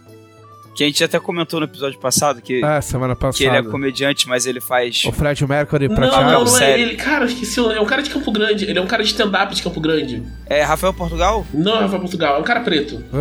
É Yuri Marçal. Yuri Marçal. Yuri Marçal. Pô, esse cara. peguei Ele, é, avião com esse cara do meu lado. ele, ele é foda. É, ele, não, ele não é. Eu acho que ele não faz. Ele é comediante, não é ator, né? É, ele é comediante mesmo. Até onde eu sei. Mas eu. Eu acho que ele faria um Ashley muito engraçado. Pô, é, eu consigo imaginar isso. Eu consigo imaginar isso. Ou. Não, é porque o tá Ashley passa tá. por, por umas coisas muito que É, não é esse é de o negócio, comédia. né? É. Mas tipo, essas cenas no começo, que tá o grupo todo, tipo, ah, somos deuses da guerra e tal, Ashley, tipo, carregando o bagulho. Agora o Valen é difícil. O Vale é difícil. O Vale é um cast muito difícil. Talvez o. Cara, esqueci o nome do cara de novo. O Marcos Pasquim no auge talvez fosse um. Um, um Valen que. Não, não, ele é. Não. Marcos Pasquim não seria melhor de Gregor, talvez? Tal- é. Mas eu, eu penso, eu tô pensando no Marcos Pasquim, não o Marcos Pasquim Pescador Parrudo, Marcos Pasquim de Dom Pedro. Ah, tá. Entendi. Puta, eu não consigo pensar em ninguém de. de... Tinha um cara da Malhação também que acho que funcionaria. O que era o. Na primeira Malhação, o cara é professor de judô, esqueci o nome dele. Caralho. Porra, mas aí eu não vou lembrar. Então, esse maluco, o professor de vou procurar, professor de judô da Malhação. Não é o imbecil lá, né? Não, não, pelo amor de Deus. Tipo, a é gente. o Cláudio Heinrich. a gente pode. A gente pode fazer qualquer hora. es- Escale. Escale os. Os. O elenco masculino de O Inimigo do Mundo apenas com jogadores de futebol. Olha aí, um grande desafio pra gente fazer qualquer hora aí. Eu acho que a minha contribuição pra esse debate vai ser incrível. Né? Aliás, o televisor não sabe, mas a gente teve uma, uma digressão de futebol no. Verdade, no legado. No legado e que começou foi o Glauco. Não, vocês É não sabem, mas eu estava ouvindo. Ah, mentira! Meu Deus, Mentira. fomos descobertos. que, o, que o Glauco falou, ah, eu comento essas coisas no legado, eu não comento no podcast. Por um acaso, eu estava com, com o legado ligado e eu. Eu, eu, eu tava. Eu, eu tive um rompante de, de falha de cobertura do nada. É, o senhor foi pego a- no fim dos tempos. Sim, a- apesar de eu não, não acompanhar futebol, eu gosto muito do Falha de Cobertura, que é o programa do, da galera da TV Quase. Sim, Eles têm várias piadas muito boas que, que eu acho excelentes, mesmo sem acompanhar futebol. sim. E aí eu não resisti ontem. Foi muito bom. Inclusive, eu tenho que falar no, no- no final de um crossover de futebol com Tormentor, que foi muito legal. Ah, mas assim, ficamos assim. Se você no, a- abre depois, Thiago, um- um- pode abrir, depois que acabar o podcast, abre um tópico no grupo da Dragão para as pessoas debaterem esse elenco. E aí a gente vai ler no, no próximo podcast. Show de bola. Gustavo Samuel, grande Gustavo Samuel. Salve Dragoncasters! Trago pra vocês mais uma saraivada de perguntas, iniciando com: Levando em conta que existe algum universo que existe um Victor Unlucky e um Thiago Púrpura, é possível acreditar que existe um universo em que há um JM Quadrizan e um Glauco Messa? Eu acho extremamente possível. Eu o acho, Victor acho Luck, possível. o Victor Luck falou que o, o Unlucky é ele. Vai cagar, Victor Luck. Não, é. sai, sai daí.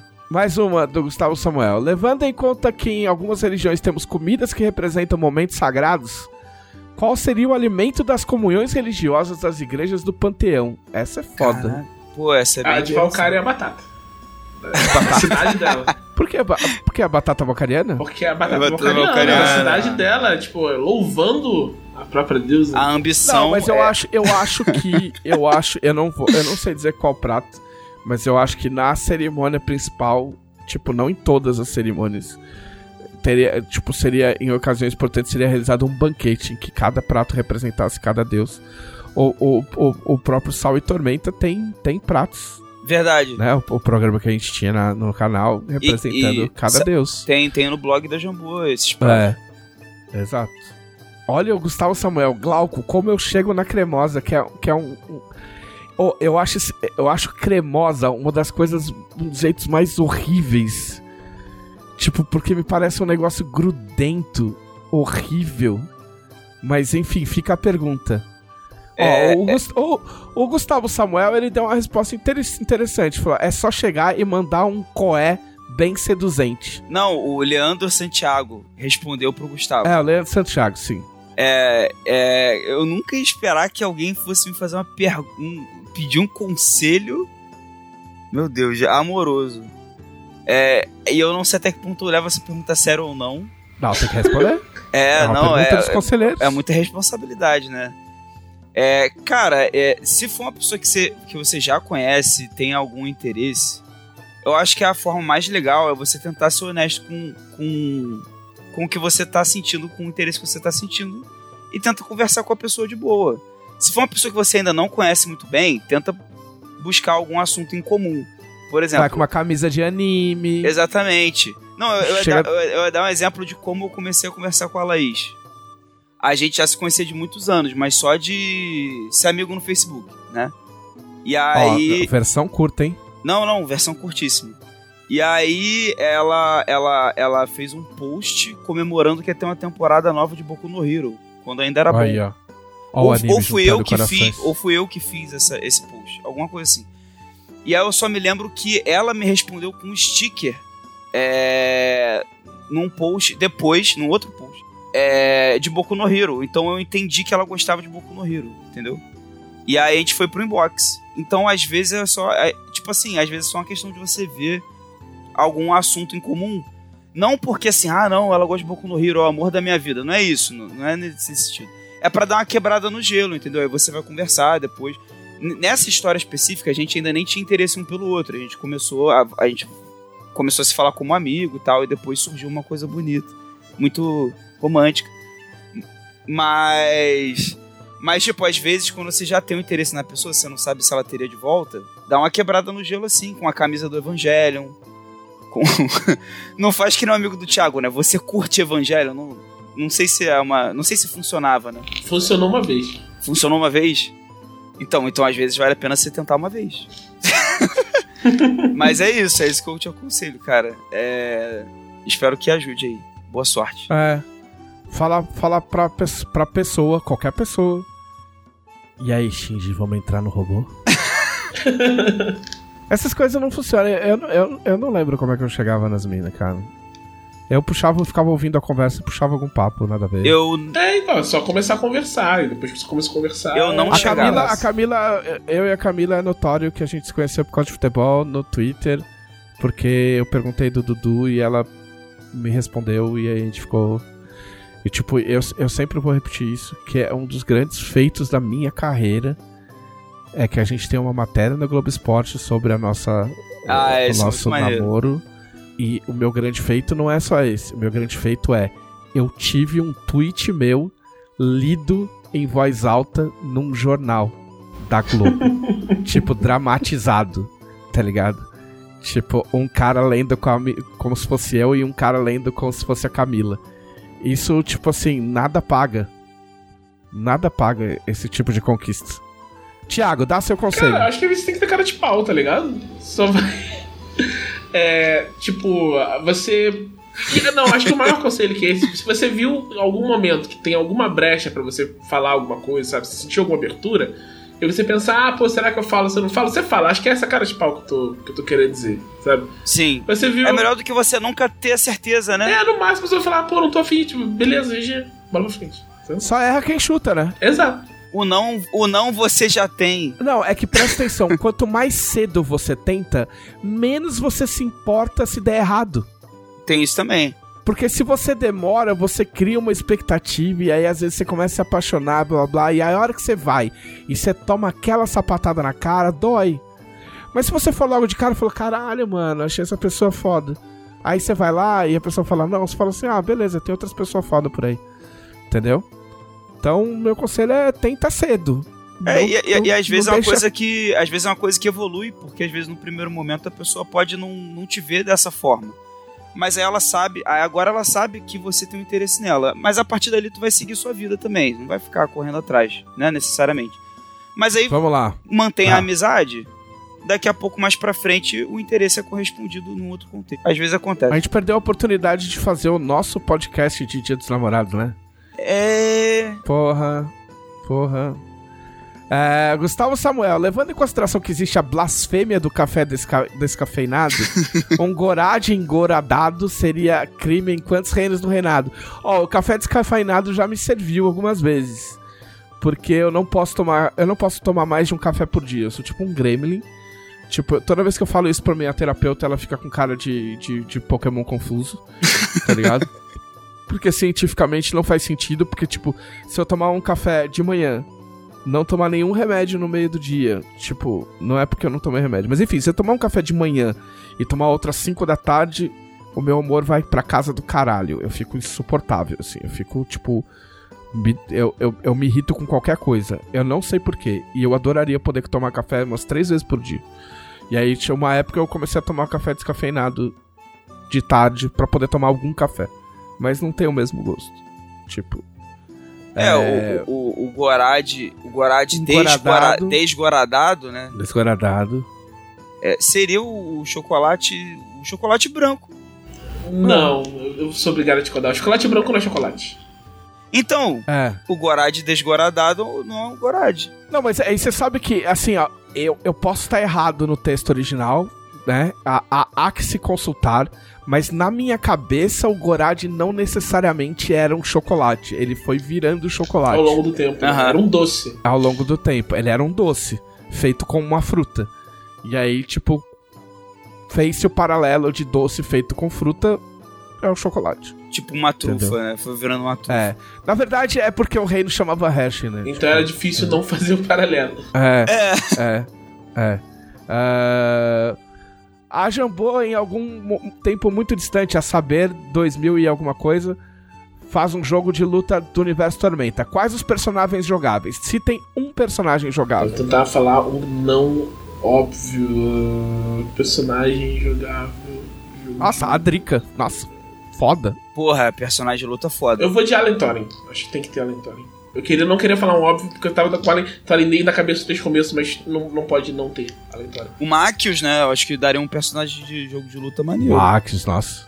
Seria, seria um personagem meio classicão, né? Mas. Eu acho que. Não é dá- nada, não é nada secreto. Ah, você ia falar o personagem? Pode falar. Não, não, não. Ah, Não. não, achei que você tava introduzindo tava me a referindo sua ao, fala. tava me referindo ao Machios. Que ele seria um personagem meio É. clássico pra um jogo de luta. Mas tem Tipo que assim, ter. não, não é segredo nenhum que o, que o Caçaro inventou o lance do torneio dos deuses lá, tipo, pensando em um dia, quem sabe, que existisse um jogo de luta de, de tormenta. Isso é um dos top sonhos é, da gente, assim. Não tem nada encaminhado, mas assim, se um dia tiver uma oportunidade, você é desenvolvedor, quiser conversar com a gente, fazer um joguinho de luta. Porque personagem não falta. Essa coisa mais É, baba. Nesse contexto, Lamas Tu, necessário. É, se quiser levar o jogo de luta pra uma pegada mais Smash Bros, que eu- com certeza não é a intenção nem do Thiago nem do Caçaro se isso fosse acontecer, eu diria pra Ah, ter o vai falar. Tarso como personagem. Ah, achei que fosse falar o Goblin do O Cantinho. Goblin do É. cantinho também. Agora que Mas aí, você... é- mas aí eu penso num Marvel vs Capcom, tá ligado?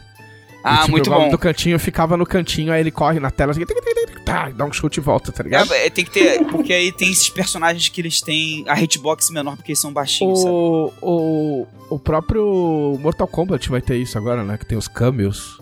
É, bem louco. Ah, um rine de chicote. Pera, é isso? É. Um rine de chicote e um soco de uma Sylphid. Os dois a, a 10 metros por segundo. O que dói mais? Pô, 10 metros por segundo, 10 metros por segundo. Vitor Luck, aliás, como no podcast passado vocês falaram tanto do Glauco sem ser rei do Coé e ninguém falou das coelificações dele. Hum, Caralho, ô Pô. Vitor Luck. realmente, passou batido. Me- doeu agora. É, Leandro Santiago, qual o entretenimento em família do dia de Lin? À noite nos reinos. O, di- o dia de Lin à noite nos reinos de Arthur. Tipo, jogos de tabuleiro, baralho, quebra-cabeça, algum jogo novo, coisas do tipo. Escolha um reino pra responder. Uh. Cara, eu acho que. Eu não sei se a gente tem essa resposta, mas é uma coisa que eu.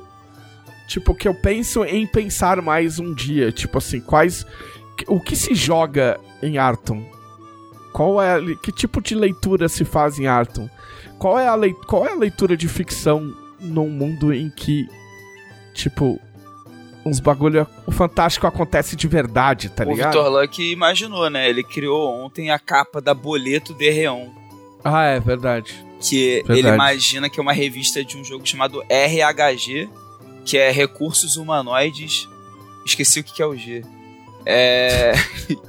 Não é de game, é, um... é muito bom. Vejam no Twitter do Vitor Luck, essa capa é genial. É... Marcos Vinícius, Rodrigues Oliveira, Dragon Casters. Ontem, em Legado de Ó- de- do Ódio, tiveram várias mensagens mágicas enviadas com limites de palavras. Nada semelhante a uma rede social. Se alguém criar um blog de poucas palavras em Arton, como seria? E quais mensagens um personagem de vocês deixaria lá? Ah, seria um braço da Gazeta do É Reinado. verdade. É tipo um É? Spotted que ele tá falando, né? É tipo um Spotted. Você manda mensagem pra um lugar e eles mostram pro mundo, é isso? Eu, eu acho que ele pensou em algo mais. Eu acho que ele pensou tipo um perfil de Twitter Acho que mesmo. ele pensou no Twitter, né? Ah, tá. Mas a ideia de um spot de ser engraçado também. Tipo, Eu acho que o que mais ia ter era a gente procurando o grupo de aventura. de verdade. É. não pra jogar RPG, mas pra. Pra se aventurar. pra Preciso na masmorra. Nossa, com certeza tem um Spotted na Academia Arcana. Assim, sabe? Nossa, Tipo, Spotted. Spotted de Academia Arcana. O que, que é isso? Spotted é tipo, é um perfil que ele recebe mensagens e ele publica sem dizer Quem mandou. Quem mandou. E é tipo de um determinado lugar. Não, ele, Ah. ele surgiu pra dizer, vi fulano no lugar tal, sabe? Ah, Vi fulano na cantina, na hora tal, sabe? Mas as Ah. pessoas mudam pra, tipo. É principalmente pra paquerar, né? Nossa, eu falei paquerar. Ah, tá. Eu falei, Paquerar nossa, eu é sinto foda, muito. hein? Eu sinto muito. É, na, na rural tinha muito. Tinha, a próxima evolução é, é, é falar fulana é minha paquera. Meu Deus, não, aí, aí não tem como. é, no, na rural tinha um spot de UFRRJ, que era tipo assim, vi fulano no bandejão, loiro, tipo assim, aí dava descrições físicas, né? É... E aí a galera nos Isso é comentários detetive, ajudava. meu. É, a galera nos comentários, eu acho que é fulano do terceiro período de engenharia química. E ia embora. E, e achava, às vezes o cara aparecia nos comentários. Fulana de tal que me beijou no bloquinho Exatamente. da Vila Madalena, na Rua Purpurina, sábado, duas horas da tarde, tava chovendo, tava tocando a música da banda Eva, e eu tava fantasiado de grilo. Por favor, É. manda uma mensagem. É, é hipotético, tá, gente? Eu não, não, não faço nenhuma dessas coisas. Rolava uns exposes de vez em quando também, né? Tipo, fulano, te vi na chopada com ciclana, deixa a Beltrana saber disso. Aí, tipo, eita, É. rolava essas coisas também. Ah, Marcelo Antônio Pereira Marculino. Bom dia, Dragoncasters. Antes de fazer a pergunta, vou dar a situação. Na DOF, durante a palestra com Cassaro, entrou One Piece no assunto. E um baita spoiler dele. Acontece que minha namorada, que estava sentada ao meu lado, não tinha chego até a parte do anime que foi tido como spoiler.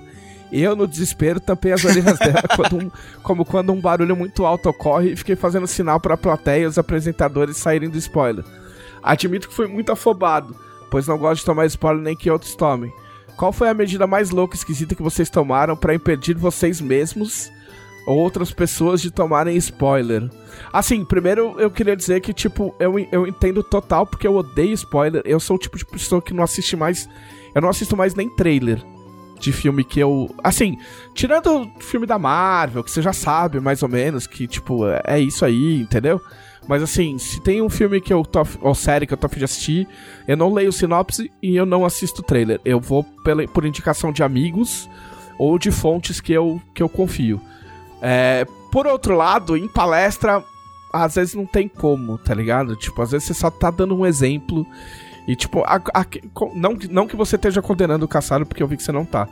Mas, assim, até mesmo aqui no podcast, a- às vezes a conversa só vai pra esse lado, saca? Tipo. É, É. e, e, tipo, no caso, isso aconteceu faz, tipo, 15 anos. O que? O negócio do, O negócio do, de One- do Piece? Mas, cara, o negócio. Eu, eu acho que não me pegaria, mas eu tô no volume 60 de One Piece. Tá ligado? Tipo, eu tô 40 volumes atrás, tá ligado? Então, tipo assim, tem muita coisa velha que me pegaria como spoiler. Mas eu não lembro de ter feito nada. Eu fico sem entrar na internet quando é uma coisa muito extrema, assim. É, eu no máximo Tá ligado? Eu, tipo, a palavra, se for o caso. É, eu bloqueio o vídeo no, no, no YouTube, tipo, coloco, ah, não tem interesse. Como o meu algoritmo lindo funciona muito bem, então, por exemplo, aparece, ah, vídeo de Final Fantasy XVI. Porque youtuber corno coloca as coisas no- na thumb, né? Apareceu uma thumb Tipo, de Zelda não- pra mim que eu, eu não tenho É. certeza se foi spoiler, porque eu pedi pro. Eu coloquei lá pra não mostrar, né?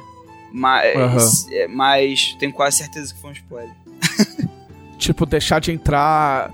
É porque é que quando é caso de série, por exemplo, você não pode nem entrar, sei lá, no G1, tá ligado? Tipo, porque G1 é tipo, com perdão a todos os jornalistas do G1, eu entendo o trabalho que vocês estão fazendo, mas, mas tipo assim, é, personagem surpreendente aparece no final da série tal. E aí tem a imagem do personagem. Então surpreendente aonde, amigo? No teu cu, né? tá ligado? Obrigado, tipo. É, mas enfim.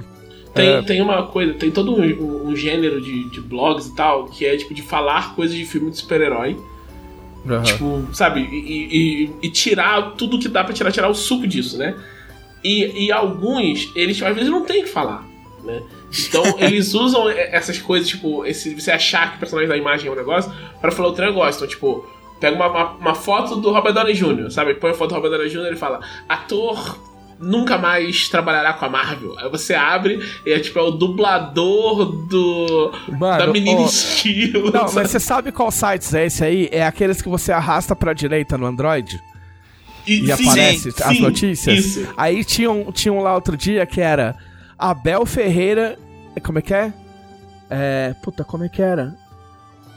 É, tipo, sei lá, alguma coisa tipo assim. Abel Ferreira se despede, do- se despede de jogadores. Ah, a- a- se despede de seu elenco, tá ligado? E eu falei, ok, eu sei que é mentira, mas vamos ver até onde esse cara chegou. Era só o cara indo pra casa e se despedindo. Não, era tipo assim: ah, devido à data FIFA, cinco jogadores do Palmeiras vão para as seleções e Abel Ferreira se despediu de, de cada um deles durante o treino. Meu Deus ligado? do céu, cara. Tipo, e é tudo nesse naipe, assim, É. saca? É, mas assim, duas, duas coisas que tem, tipo, falando, fa- tentando falar meio rápido. O, tem uma coisa, eu tava vendo ontem um vídeo do Load, é, esculachando um maluco que tava falando ma- mal do Miles. Muito, muito bom o vídeo, inclusive, da a parte do Load, né? A parte do cara é ridículo. Mas é assim, que é, existe esse negócio do cara, o cara pega, esse cara pegou. É, e- e- e acho que ele é até famosinho, sei lá. O cara pegou, tipo assim, uns- alguém fez um comparativo do Miles com o Super Choque. E aí ele ficou analisando pra dizer o quanto o Miles não era uma merda. Então, tipo assim, o cara pega um assunto e ele destrincha sem destrinchar, tá ligado? O cara só fica, tipo, dando volta. É, é, e aí o cara grava um vídeo de 15 minutos pra gerar polêmica, tá ligado? E tem o outro que é, tipo, que é até um pouco de boa vontade, que é o, o surf de hype. Que é o cara, por exemplo, eu tenho visto isso muito no. com o. com Starfield. Que é assim, tipo. Ah, as bases, tipo. Tipo. Isso você não viu, as bases de Starfield. E aí o cara pega um trecho de uma entrevista do. do. do carinha do, do, do Starfield, que eu esque- sempre esqueço o nome, o cara da Bethesda, tá ligado? Fala assim, ah, então, como a gente viu no vídeo, olha só, as bases, elas podem ter quatro pilares. Porra, mas por que quatro pilares? Quatro pilares da sustentação, né? Mas isso quer dizer o quê? Que eles estão preocupados com a realidade. Mas será que pode ter cinco pilares? Alguém viu? Eu- Nessa screenshot, se você analisar, você pode ver que existe material. Existe aqui um espaço para colocar uma quinta pilastra. Mas será que vai fazer diferença na jogabilidade? Não sei. Isso pode acabar exigindo mais o seu Xbox. Mas o Xbox foi feito para suportar cinco pilastras. Mas aí a gente pode partir mais longe e pensar se você emendar duas naves e colocar 10 pilastras, ou será que só pode 8? Porque isso é importante. Se você colocar oito pilastras, pra quantos frames vai? E o cara fica ali, tipo assim, ó, 20 minutos dissertando sobre um bagulho que não é uma notícia. Tá ligado? Algumas dessas são, são de boa vontade, o cara tá empolgado e, óbvio, o cara tá fazendo o trabalho dele, o cara tira dinheiro disso aí. E existe um lance de que quando você tá empolgado, você quer ouvir falar Sim. coisas do assunto, mesmo que seja coisas que você já ouviu. Porque, tipo assim, tem uns tipo assim, ah, novas notícias sobre Starfield. Mas na verdade o cara tá só repetindo uma entrevista que tem em um outro vídeo da IGN, tá ligado? Então o cara fala, tipo, ah, conforme a entrevista da IGN, que, tipo, você pode clicar e ver a porra do vídeo. Às vezes os caras até colocam o link.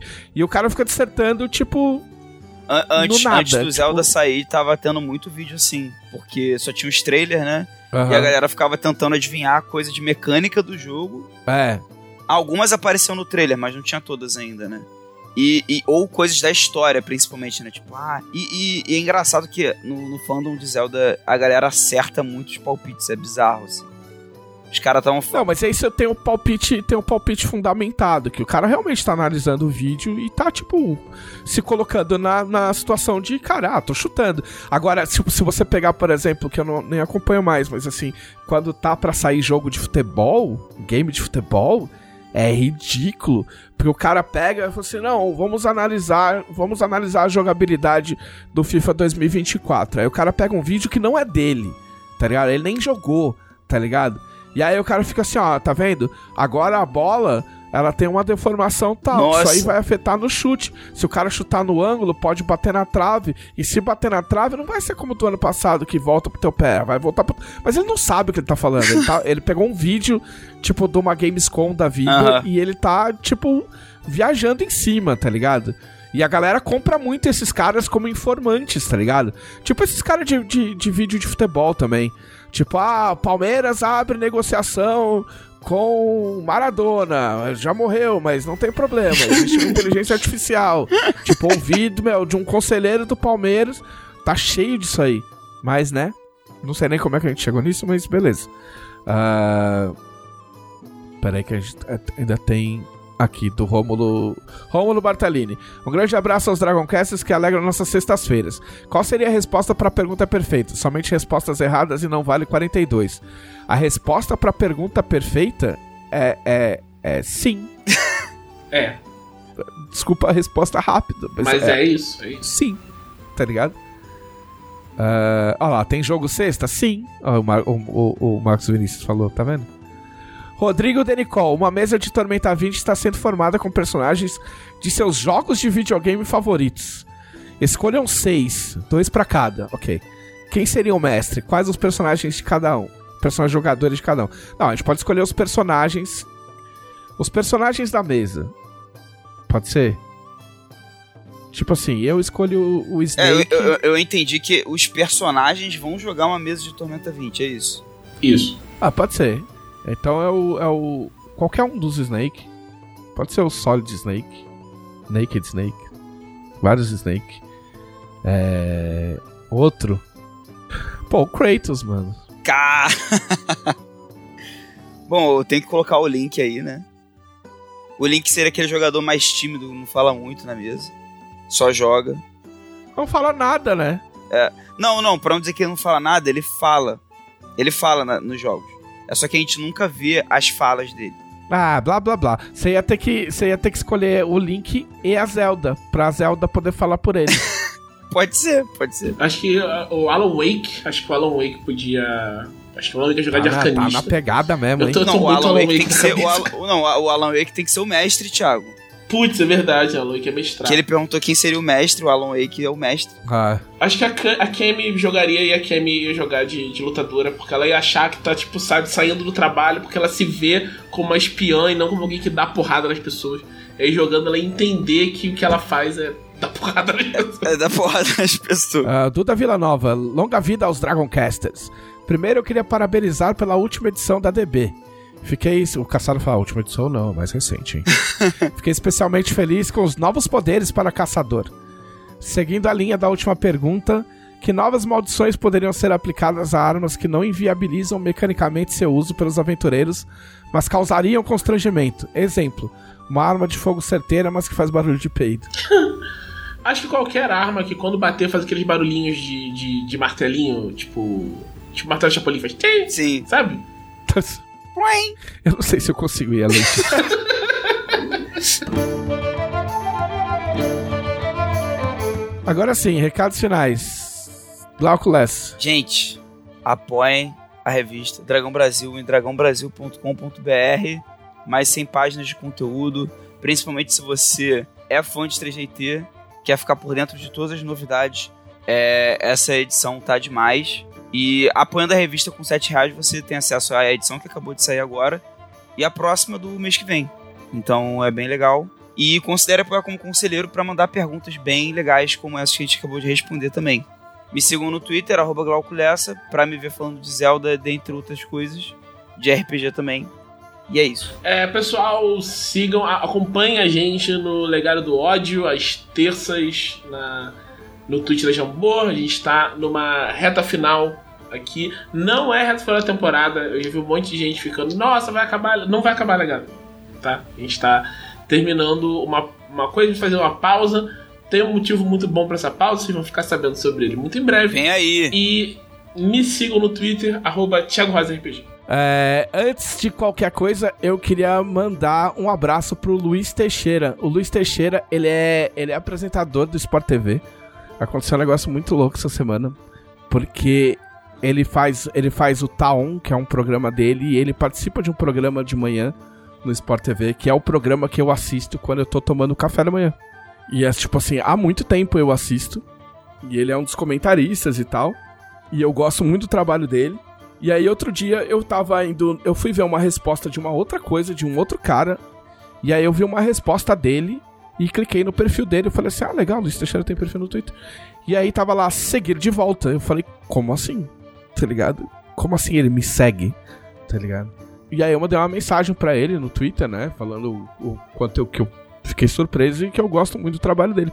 E para minha surpresa, descobri que Luiz Teixeira é um grande fã de Tormenta, um grande fã da Dragão Brasil. Olha. Olha que irado! Né? tipo, das antigas, leitor de Holly Avenger. Então eu queria mandar um, um grande abraço para ele. Não é só um grande abraço que eu vou mandar um presente para ele também. Mas eu, foi, foi uma das minhas das grandes felicidades dessa, dessa semana. Uh, além disso, me sigam no Twitter, arroba JM Trevisan, me sigam no, no, no YouTube, JM Trevisan. Enfim, me, me sigam por aí. Me sigam onde quer que, onde quer que eu esteja. Eu tô no, no Blue Sky também, mas é muito grande o link do Blue Sky. Tá, tá só com convite quente, tá muito cedo pra, pra ficar divulgando. Mas é isso. Este foi o podcast da Dragão Brasil, a maior revista de RPG e cultura nerd do país. Até semana que vem. Até!